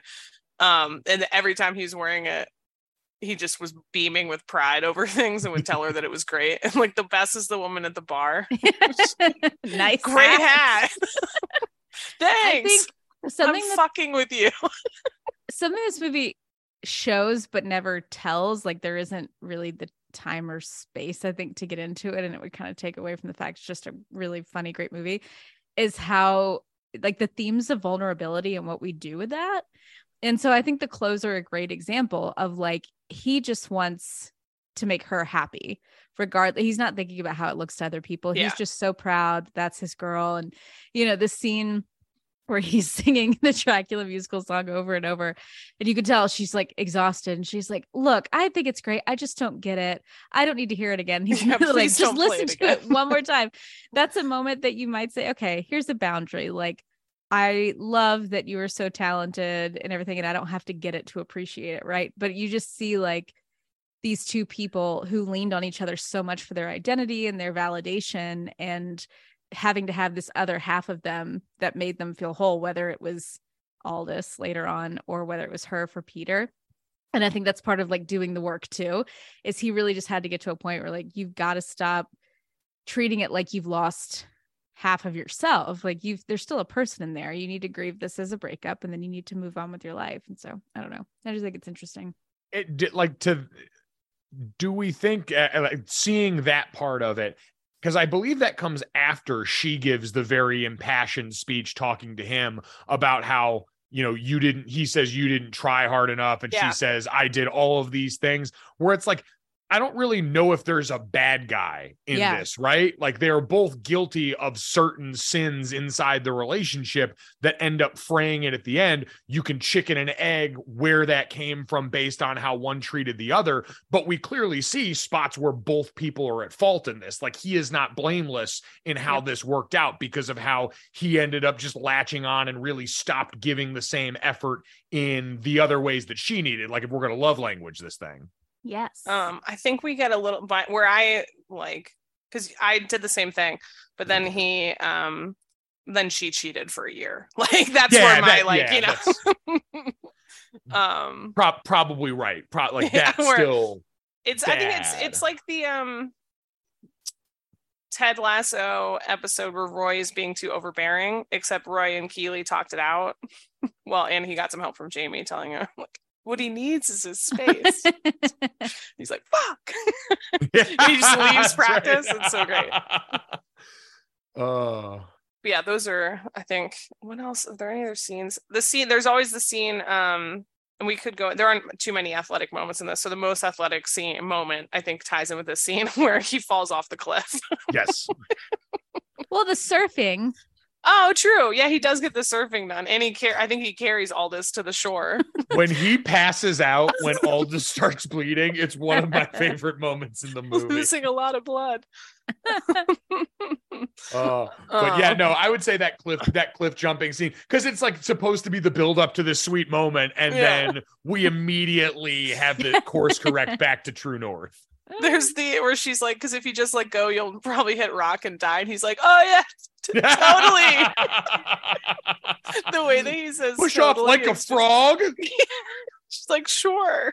I don't know, just fucking jump. Honestly, the most athletic thing might have been doing that hike in flip flops. I don't know if you've ever accidentally worn flip flops for something that's a much longer. I'll go Um, back to it too. You didn't get the scene, the yoga scene. Yeah. Hey, Kyle. Hey guys. I just went in to try and unmute you when you were back. oh no, we can't hear it. Can you hear me? Yeah, we can hear you. I was I was playing what did I miss from Hamilton? Uh, Nothing. We stared at each other. Honestly, I'm so excited for you to listen to this like 30 minutes. I minutes. can't I can't I, I It's y'all. I am like I can't believe that y'all like kept going. I I'm so happy because like I mean, kept going is a relative term. we riffed quotes, talked We about riffed. sex, and then got through a few of our favorite scenes. I mean, it's it's it sounds that that that all sounds good. So like, wait, so I I haven't missed Lenny Harris No. or we're just- Peter I- Gallagher. no. Perfect. Perfect timing. so it's all you. You it's yeah. You don't want to you don't want to keep driving. um no. We're, we're, well, We we I think unless you have a, a take on most athletic, we're ready for Lenny Harris, I think. I mean, most athletic is Peter. Uh, is, is Peter like springing himself off the cliff? That's what I said. Where he's like, totally. um, yeah, I agree. That was Well, um, I I'm back from my restroom break. Uh, guys, what what did we? I, I so this is I, I kind of want to start with uh, what did we land on? What was the best scene? What it would I this is be fun for me. Mike. I think So, Mike summed it I- up pretty well. I went I think I ended up choosing the him doing the work Dracula musical making montage right before we get it at the end because basically it was the only like big emotional payoff in the movie when he finally goes back and Alex's point about doing the work I think was very well served there. So that for me was probably the one where I like oh I found myself welling up a little bit like you felt that surge in your chest. And then we also I said like the that. extended like pre-barbecue pig prep into like the first date, like when he that that like extended segment. It's more than one scene, but like Is that. that the I'm sorry? I'm sorry. Yeah, just brutal. And he's crying. He's like, you can stop crying now. It's already dead. I was, I don't think I actually said like if I actually chose the best scene. If I did, then I'm probably gonna contradict myself. But we did talk about I love the uh after he leaves Hawaii, the Peter You Suck song. it's so self-loathing. Go see a psychiatrist. I hate the psychiatrist. Well, go see one anyway. I don't like the psychiatrist, so you better go see one. I'm not going. That's a great. It's a great moment of physical comedy as well from uh, yes for, for, for Peter. So good. I'm not going. I'm not going. Um, and then for best quote, I just want to make sure. Uh, did you guys We oh we didn't do best quote. Yeah. didn't do best quote? No. I don't know how we're supposed to pick one. Yeah, so I I wrote down way too many. Um, you shall not pass. so good. so so good. Uh, d- does I, does is there a clear front runner for anybody? So one that I well, this is just all stuff that I laugh at. We talked about the if life gives you lemons, tell the lemons to fuck off and bail. Fuck the lemons and bail. Fuck the lemons and bail. Um, but I also like when he's at the desk for the first time and Sarah comes up and she's like, What are you doing here? He says, I came here to murder you.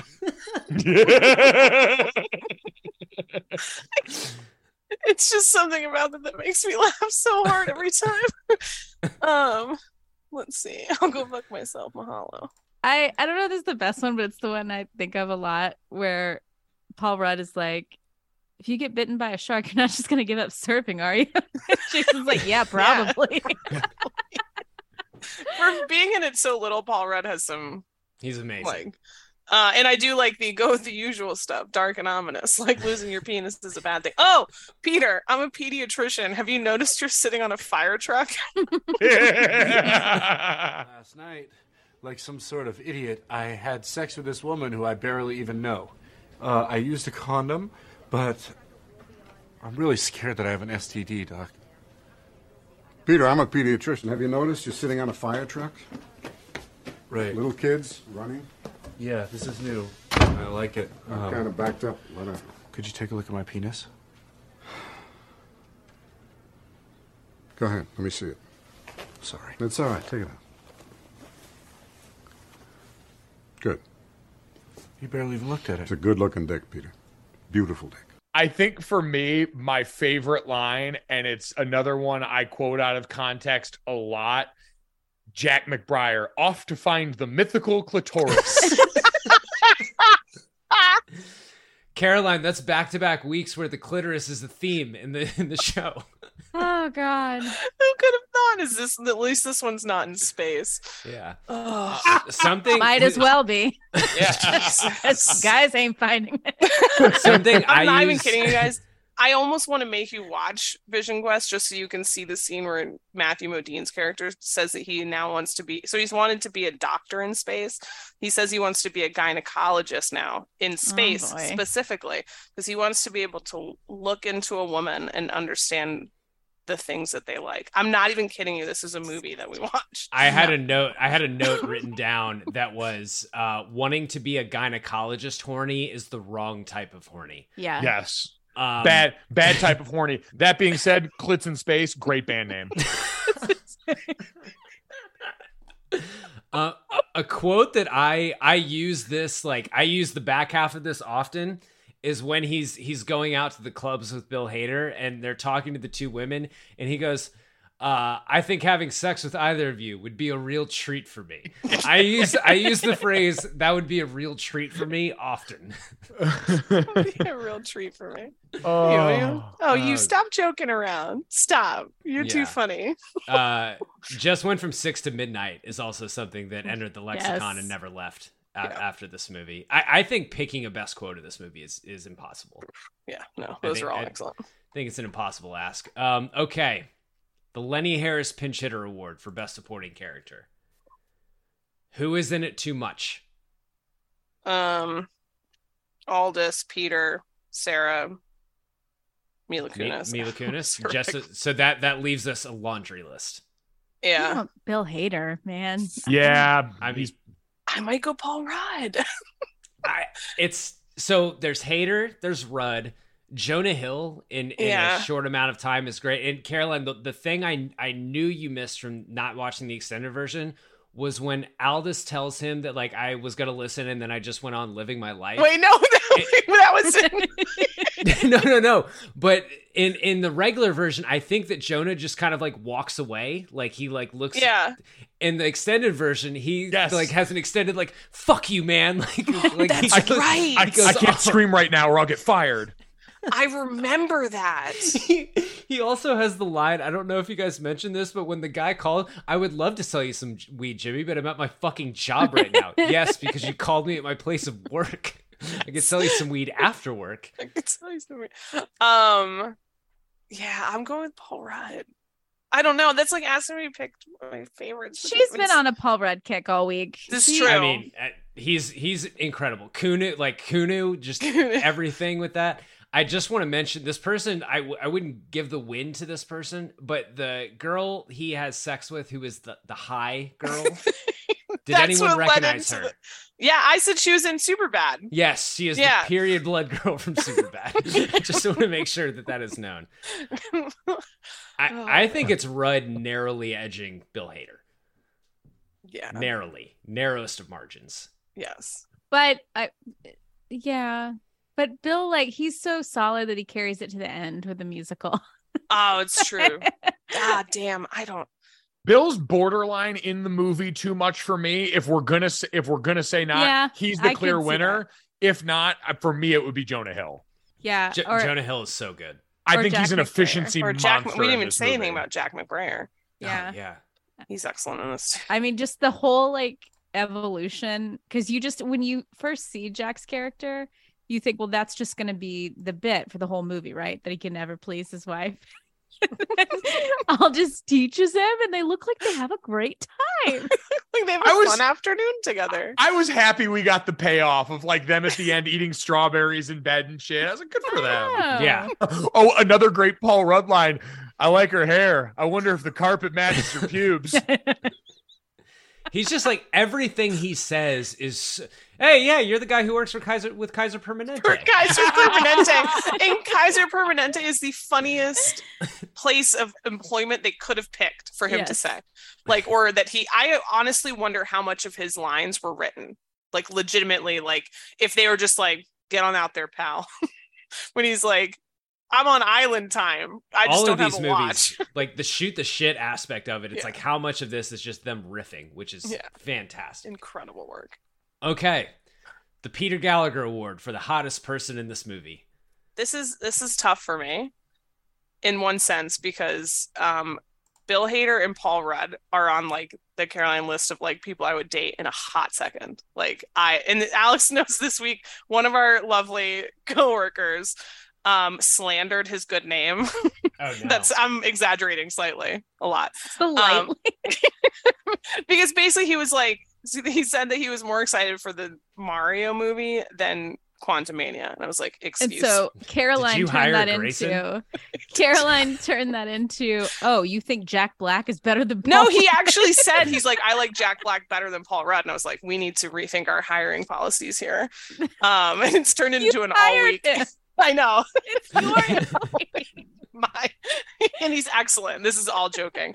Um, but I got into this whole thing like all week where I was just like, well, why don't you go watch a Jack Black movie then? all this stuff. But I oh man, I love both. And Bill Hader has just gotten hotter But okay, that's my question. Is it hottest person in the movie, the hottest actor? Or is it hottest character? It's Oh, a, it's we've a, never we've it's a never mix. made We've that. never- uh, yeah. we've never because laid out here's the lines. thing. The answer is Mila Kunis. Yeah. like, like hands down, without a just like last week was Linda Fiorentino. Like Yeah, she Without a shatters doubt. the fucking atmosphere in this movie. it is. Yes. It's Mila Kunis. So saying all that about Paul Rudd and, and Bill Hader, because probably Kristen Bell's probably second. If she mm-hmm. smiled at me in public, I'd shit my pants. Mila Kunis. Yes. I would not physically be able to process the emotions that came after, and I would just shit my insides out. God. I'm praying you have some awkward run in. That's, that's- listen, I've shit my pants before, and I'll shit them again, and that would be the best reason that it has happened in my life. Yeah, Full now- stop. This is mostly because I accidentally did a full Ted Lasso rewatch last week, but I just thought of the Christmas scene, the Christmas episode where he's going door to door.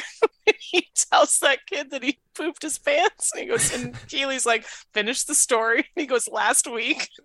because he doesn't do well with dairy. he was like, "I've done that before," and he's like, "Let's both work on that." Who the fuck are the fuck is Bernard? Who the fuck is Bernard? It's one of the best line, one of the best line deliveries in the entire show. Oh my god! So yeah, good. Mila Kunis Um, is the answer. Yeah, I mean she's just absolute dynamite. Um, okay, best time, worst time. Uh, I, I, Mike, I think we had this category last time you were on the show because Yep. I think we had had to talk about Yep. who had the best and worst time in Armageddon. Yes. Um, yes. So I went back and forth. Um, Caroline, I'll defer to you here. I think um I think Sarah Marshall has the worst time Yeah, because she thinks that she's in a fun new relationship. She's got to break up with someone that I think she actually does care about. Um she then finds out that the guy that she's dating now has uh, an STD that he has not told her about because Yes, it's not indeed, currently flared indeed up. does. not currently inflamed at the moment. so I didn't tell you that either. Who is leaving for a an 18 month world tour that did not tell you. Uh, you then try to, you then have to watch the ex that you, the one that got away type thing, uh, date Mila Kunis in front of you. Tough beat. Uh, beat. and then you end up dumped by aforementioned guy and rejected by the original guy. Um, and your show gets canceled. And now you got to be on pet instincts or animal instincts. I think she's a pretty, she's got tough. I mean, getting rejected after 15 minute 15 seconds of oral sex. is tough. Tough. I That mean, would- a- as our friend Dwayne the bartender says, like that's you know what that's Yeah. like. You just like the tip. That doesn't count. Did um and again I, I feel bad continuing to go back to when I was uh when I was dealing with some questionable power issues. Did anyone did, did you guys talk about Sarah as a character? Because going back and watching that, the only thing that like didn't I didn't say didn't entirely work. Again, I love this movie, but it's interesting that like if it were not for the conversation she has with Peter after when she tells him like why how hard she tried to make it work and how much they like they tr- she tried I was like this is a really empathetic port like she's so we she's did like- right before you got on. We Mike said, you know, like that both had faults in this relationship, and I was like, agree. And then I said, but you don't cheat on someone for a year. That's Like, exactly it. Like if she had like- if there weren't that part of it and then also the like oh I'm just going to go right back to you after he leaves like that makes it villainous but when she's having that confession of of that it it's that for me was like I wonder if this movie works a little differently and maybe even a little better if it is just two people who grew apart because like Peter certainly had some fault. Like Peter got very lax in that relationship. So Yeah. I'm just I'm glad you guys again. I don't know why I'm He doubting you. I, I don't know why I'm doubting you guys. It is a good point though that rails for a bit. the infidelity was not really necessary in the right. plot. No. Yeah, it could have been they drifted apart, broke up, and she immediately started dating this like celebrity singer. Like, it, I yeah, think which it works if the you're. Peter is feels just as bad. Like it was horrible when Aldous walks up and he's like, "Oh, my ex is now dating Aldous Snow." Like that's that stinks. Mhm. Um, So yeah. So okay. Well, I'm, gl- I'm glad we got that. Does Does anyone have a really good time? Like I feel like Peter for the, most of the movie has a generally bad time. He has like one good day. the one day when he stops drinking. Yeah. I I kind of looked at that as like when I was watching that, I felt like this is a day that Mike would really enjoy. Like he has a nice breakfast buffet. He goes to a wedding that he does doesn't know the bride and groom. He like hangs out in the hot tub with all the people. Like I, I Mike, I could see you thriving in that way at a resort. Honestly, you are not wrong, especially uninvited guest to a wedding. Now, the look on the bride and groom's face when he's throwing flowers at them is hilarious to me. But yes, that's a 10 out of 10 day. Like that would be me living my like living my ground my uh My my, Palm Palm Springs, Springs. loop. Yes. A Yeah. wedding in Hawaii, real original. Real original. I think you could argue that Kunu has a great time just because I don't Mhm. think anything gets that guy down. And well, I was gonna say probably Aldous too, but um, Yeah, nothing gets that guy down too. I mean, he has he had to wear bad that ugly night. shirt. When And when he walks out at the end, you see my driver. I'm gonna have sex with her. All right, cheers. Well, just I will like tell you there's what- no breath. yeah, cheers. one of the one of my favorite things about it is actually how after that um dinner that they all have, which I was like starting to get a hangover just watching them drink all that red wine. Oh yeah. Um like how there was no and I don't know if this makes me like mad or if it's whatever, but there was no like they were like bros. He walked down the lobby and was like like waved at him. and he's like, Hey, good to see you, buddy. Like, what do you say? You served your time for five years. Yeah. How you served under that regime for five years. Terrible. But I laughed. which is is funny because I remember that's how people used to talk about living in Bristol when I would talk to ESPN people at the other like Charlotte or LA offices. They'd be like, "Oh yeah, I was out there for 5 years and then my agent got me out on good behavior." It's like, "Oh fuck." That's funny. So, in terms of best time, worst time, something, Mike, you saying living I'd imagine that working for ESPN, there were a lot of scenarios where someone that like you deeply admired or was deeply famous rolled up and you saw them from afar. I'm thinking of Jonah Hill here when like you're at work and there is like this dream person, but it is causing him, it, he's, I, I, I don't know if he had, a, I mean, he had a bad time at the end when his demo went unlistened to. but, but it seems like a, a stressful situation for what what is uh what does Aldous call call him an enthusiastic young man when he pulls him on stage. You bring up a really important factor in best time, worst time that I often grapple with, which is volume versus overall outcome. How much of the movie do you spend happy or miserable? Because again, for Jack McBrayer, he spends a lot of that movie very miserable. So you could say he had a bad time, but then at the end, you get the good moment that comes out. So I always struggle with how much of one overrides the other. That's a good point. That that's yeah.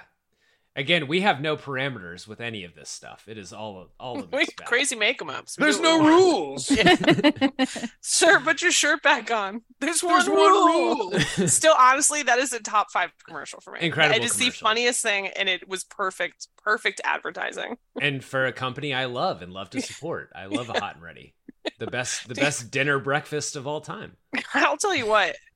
Again, every day of the week over Papa John's. Like it's not Yes. even a debate. What? You'd I rather have Little Papa Caesars over Papa John's? Oh, I won't oh, even hot eat and Papa ready, Yeah, baby. hot. Yeah. I won't even eat Papa John's. Hot and ready plus crazy bread. There was a time crazy. that might have been true, but I just I don't have that stomach lining. I haven't had that stomach lining in like 10 years. I could That's- not. See, I actually think Hot and Ready is one of the most inoffensive chain pizzas to your gullet because there's so much less to it. Hot and Ready is like a more compressed version of if you go Pizza Hut, you're getting the, and I love Pizza Yeah. Hut. Love Like that trip that triple decker box they got going on right now. And with the Be- drawers. Be Yep. like it. I Be love like that box. When I was pregnant with Jack, when I was pregnant with Jack, I would tear up those drawers. like they had the, Oh. I Let me forget in what they called there. it back then. It was I- like a celebration when we would go to South Bend for football games after I graduated. We would leave after the first half, go back to my parents' basement, and then we would order the Pizza Hut big box all together and we'd fucking vibe. Oh my god, that is hilarious. I think anytime that I start thinking about when we talk about like what we can't, I literally bought antacids today at Harris Teeter when I went. I was like, oh, I've got some heartburn. Um, but I think of when the Shutdown Fullcast folks did the like live podcast, and I was in um Charlotte. I think I went with my friend Lauren Brownlow, and we went to the show, and they were talking about going. I think they went to Cookout, and Oh. Nanni, Nanni said, "He's like, you can tell Kirshner's still a young man because he on a whim got a got a milkshake." He's like, you can't just get a milkshake on the spot. Like you have to plan that You have to out. plan for that. I don't think I've been to cookout lactate. since I was like 24, 23, 24 maybe. I think cookout would do some serious damage to me now. Like I have these really fond memories. I don't think it would be the same experience as it was when I was a younger man. I let me tell you what. Last year, I did a game in Starkville, and the hotel we stayed at was basically in a cookout. You Oh. walked into the parking lot, and it was there. I'm I went over. I went over and fucking massacred that. And a lifetime of polluting my body with the foulest things known to man in the name of being big has hardened me. My stomach is cast iron. I am built different. You oh. cannot hurt me. You are you are my dog Man, Bennett. they've She got a- can they've got a cookout in- off the street. They've got a cookout in Starkville now. Like we're, we're getting closer to Texas. It's coming, baby. Yeah. It's coming. J- just as I said, like I don't think I can handle cookout. If they put a You're like, cookout in San Antonio, I am li- when the lines around the building, I'm in the line. And I, Caroline, I just want to point out that in last week's episode, we went into a five minute tangent about breakfast buffets, we did. and so we we've gone back to back, We've got yeah. back Just back gotta to get back. it in there. It's like So goddamn milkshakes. hungry. They're, they're young man's game. Young- I talked about the. I talked well, and, and Nanni Nanni replied to your tweet. He goes, "Oh, buddy," Um, about half cakes. But yeah, I Oh my was telling them about the like I had I got more red velvet cupcakes at Costco Mm. today, and I was telling Mm. them about it. So good. Um, okay, uh, Caroline, are we ready for Keith Morrison? Is it time? time for Keith Morrison. So, Mike, this one is new for you. We have uh recently, Alex, it might be new for you. It is Uh, new w- for me. We have introduced a category that is the Keith Morrison Award for what would be the Dateline episode from this movie. Oh, I don't even remember how we started this. It's because we did Jerry Maguire. Oh, Jim. They were the perfect couple. And then like black and white shot of him just dangling his penis. I think for this one, I was thinking about it, and I think it was like, he was just an enthusiastic young man working at the hotel. All he wanted was his demo to be heard. And things went terrifying because he could not handle rejection. This is Dateline. Um, this is Dateline special. Or it's the pig. it was supposed to be it was supposed to be a luau. then it ended up being a Lou. Ow. this is Keith Morrison with Dateline. Tonight's episode. Peter Side went to Hawaii Keith- looking for some R and R, but he, what he found.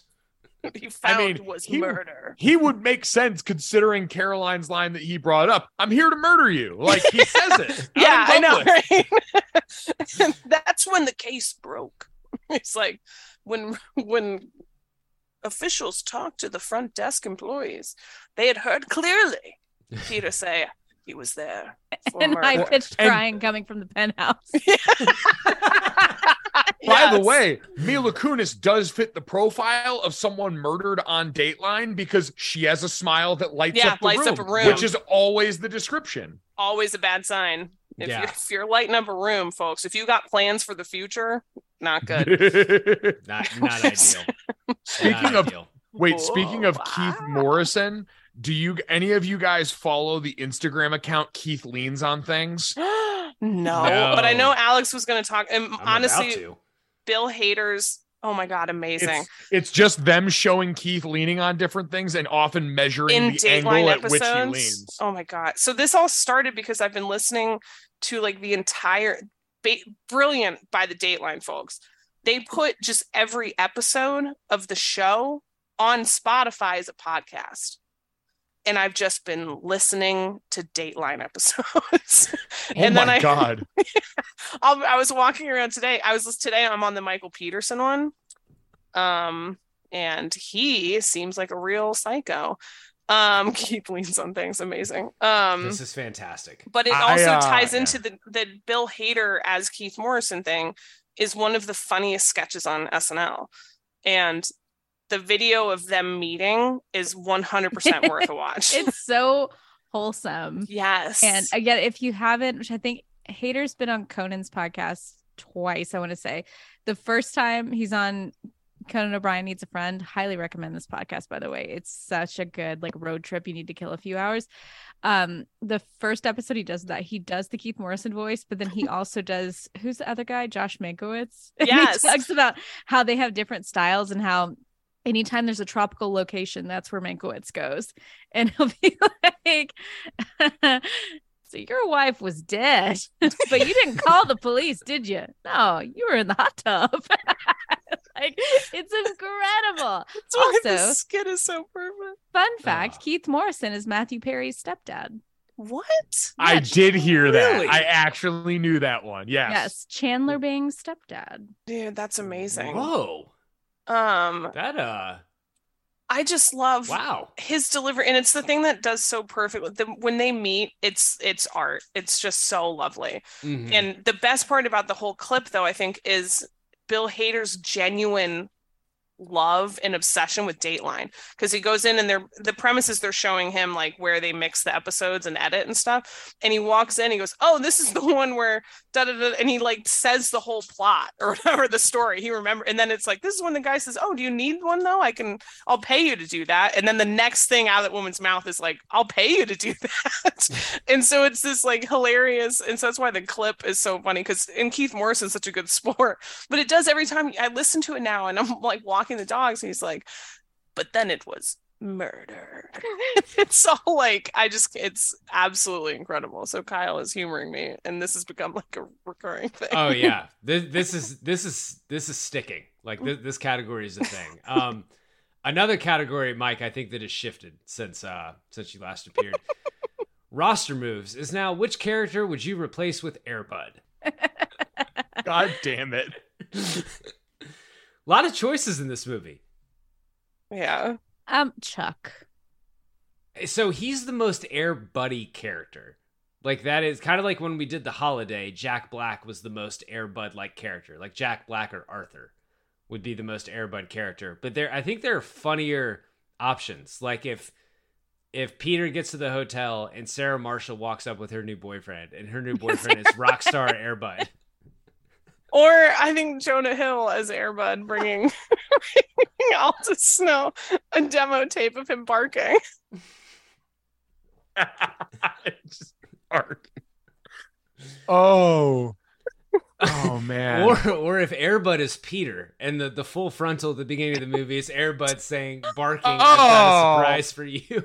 Oh, Airbuds Red Rocket. No. Oh. Oh, that's devastating. I do. I think Aldous Snow would be my answer. I think her That is dating really. Airbud would be an incredible rebound. Yeah, I, I would I would love that. I would be uh I would be all for that. Airbud singing inside of you. and doing like the humping the ground motion as dogs do. Just balling up a bunch of sheets and power humping them. and teaching Jack McBrayer the it's like on the chess pieces. Yeah. You just got to put it between your paws and Oh man. That Uh. was was the first episode we did that. Was that Die Hard? I think it was with Die Hard. When- who would be who would who would Who'd be Airbud be in Die Hard? Oh, With Nanny. so good, so good. Oh man. Um, the big chill. And so I think last year when we were doing rom coms, we talked about like the rom coms don't often have a big chill, or it's like the moment that the couple realizes that they're meant for each other, that they're they're in in love with each other. Is is there like a moment in this one? Because it's it's really spor- it's kind of sporadic. There's like there's the first time they kiss is in the water after he like dives off the cliff. Um, there is the the Dives is the- a very generous dives. term Yes, fall- uh, what does Buzz Lightyear call it? Falling with style off the cliff. Um, there's like the kiss at the dinner, the aggressive kiss at the dinner table, which is more menace of fuck you to Sarah. And then there's that moment at the end where she she comes in and he's he's butt ass naked. Like, what is the Mike? What is the moment in this movie? It's when she smiles at him after he finishes singing the Dracula musical song in the bar. That's when she realizes she loves him. Oh, I thought Oh. you're interesting. I think I'd pick um because we talked about it a little bit during your hiatus, but the really the biggest growth or the biggest like chill thing for me is his growth and working on himself and getting the musical done. And so her maybe I'd say her being in the when he sees her in the crowd at the musical. That's I think is one. also a lovely a lovely moment. Again, the smile. It's the Yeah. smile she gives him in the. Lights it's like room. the, it does, but it, it's the. It's not just like the "Hi, I'm happy to see you" smile. It is Mhm. like the "I'm." She's proud of him. Like she's she's amused by what's going on, and she's proud, and and he's proud that she's seeing this. Alex, is there is there a moment in this movie that that we haven't we haven't touched on yet that that hits harder than any of those? I, I agree with I think the last because it's such a knowing smile too. Hmm. And there there isn't a lot of buildup. Like he's not actively looking for her the whole time, which I like. He's fully in this performance, but you, you don't see this effort of like trying to find her. He just happens to catch her. I love that. And the smile on her face, I think it's great. It's very cute. Yeah. It, so he and I, you guys might have talked about this. He gets out of his unitard and then he's like, "Now I'm going to make the phone call."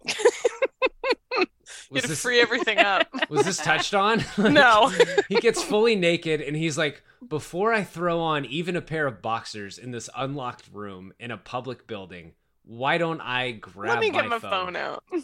That being said, after a long sweat like that and being in tight stuff, being naked, pretty awesome. And I Oh, think it frees sure. up your mind for a lot of clarity. So, as someone who used to routinely, like it was borderline uncomfortable how long our entire O line would sit butt naked in the locker room after practice just shooting the shit. Like just fresh out the shower, bunch of guys in like loosely in towels, just hanging out, chopping it up, guys being dudes. So it's a real comfortable place. I yeah.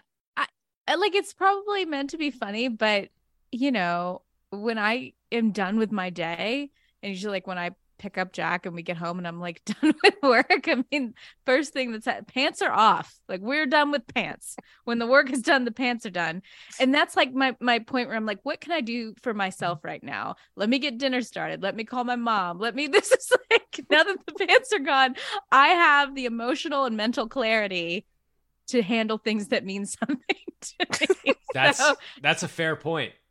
Fair, fair and point. and the bra, but that's a given. Like yeah, well, bras are boob prisons. when I when I'm done when I'm done with my day of sales calls, unitard first thing that goes. Just, just get rid of it. Get rid of my Dracula musical unitard. Last category: before, more, restore. Prequel, sequel, remake. I also added a question here at the end, just like, do we think? And we kind of talked about this earlier, but like chances they stay together. Can we, Alex? Can we put a percent on it? I don't know. I mean, I think there's definitely a future for them if they give it some time. You know what I'm saying? Like, I don't think they're going to rush into anything. But I also, we didn't touch on this, but we don't need to.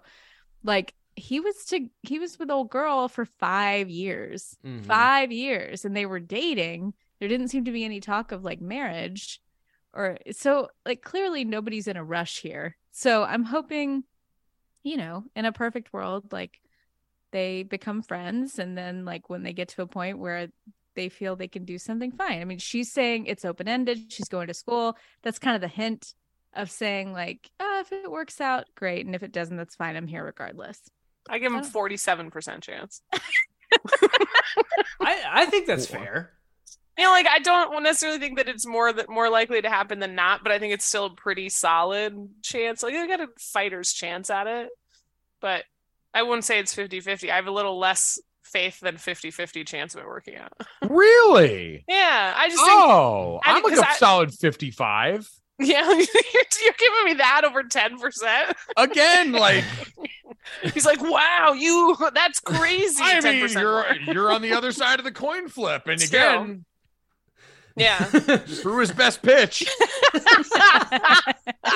Listen, they have they have good they obviously have sexual chemistry. Like that that went well cuz like the it seems like the first time that they got intimate with each other was fire, which is you know, good for them. um they I, I think if she doesn't move like kind of right away there's no chance i think like if she doesn't move there in Yeah. three months but i think peter has learned to be on his own like the the come up period like from like getting his life together and doing the musical like that had to have been quite a long time i don't Yeah, think you I- can turn around a dracula musical in like a month and a half Not with that attitude. no gotta get those puppets. i don't know the turnaround time on puppets but The it's, it's number be of tough. different puppets, by the way, it still absolutely kills me. What do we think the budget was for the Dracula musical? Well, it's I all was puppet wonder- budget, I was wondering about that. puppet budget, and um band budget, and Do we band mean, like- costume budget. Do we mean in the story or like in real life for the movie? I'm saying like what it would cost to put on the performance that he did Oh, IRL because you have the little bats drop at the end, all that Mhm. confetti that in sheer theory shoots after every performance. Yeah, and Like- those are Gotta, gotta rent out the space. That's true. I don't know. I guess you could find a financial back. It's LA.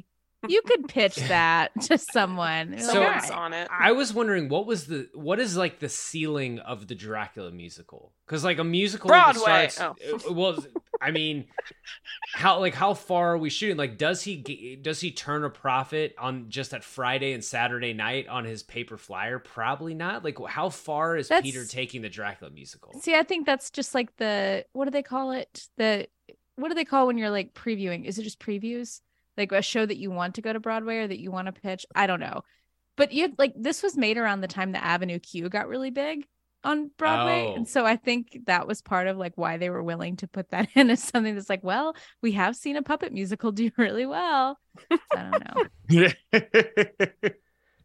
I think like the only so the thing is this movie gets a spiritual ish sequel. Like we get the Aldous Snow movie, which looking back now, I don't know if you guys touched on like what Russell Brand is now, but it's like we're not Kind no of. one's no one's greenlighting any Russell Brand movies anytime soon. No.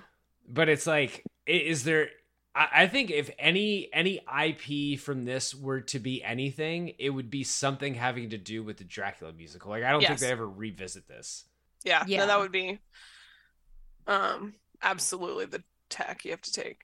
The Yep. path. Oh, yeah. Hundred percent would watch anything. Oh, the Dracula musical people. goes on the road.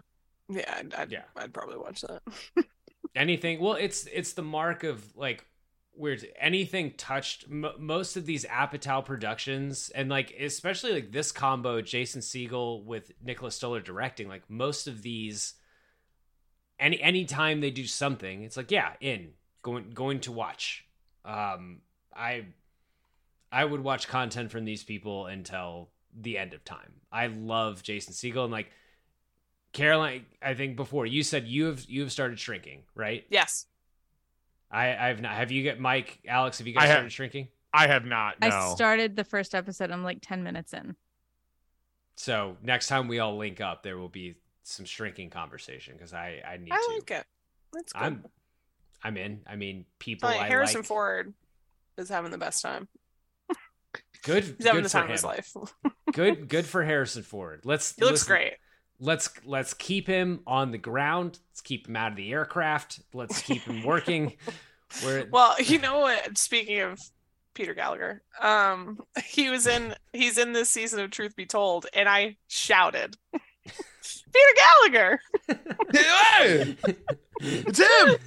Anytime Peter Gallagher shows up in a movie now for you, Caroline, or a show, it's like the Leo pointing at the screen. Yeah, Peter Like, Gallagher. Peter Gallagher. It's Peter Um, Gallagher. which you know, little little hint for what what's coming in rom com month. But uh Caroline, Mike, Alex, I'm always grateful when you guys take the time to do this show. I am eternally grateful that you continued this endeavor while I was dealing with a fucking power outage. He's gonna cut all of it out. He's like, none of this is usable. Oh no, it's it's going. So I had a fucking panic moment. Not only because like power goes out, couldn't my phone wasn't working, couldn't even let you guys know what happened. And then I'm like, they took this time. We're not gonna have an episode on Monday because it's done. And then we get one text that comes through from Caroline that says like to Jacqueline's phone that says like, we're still going. Don't know if any of this is gonna be usable. And I'm just like, oh my god. we sure are trying. I would have if my power hadn't come back on. Whatever the Zoom recording spit out was going up on the feed on Monday. So, I was like, I don't even know where it's gonna like save to or like what is gonna happen. But I was like, future us can figure that out. we're on we're on the cloud. It's Yeah. it's recording Mythical on the cloud, Taurus. exactly.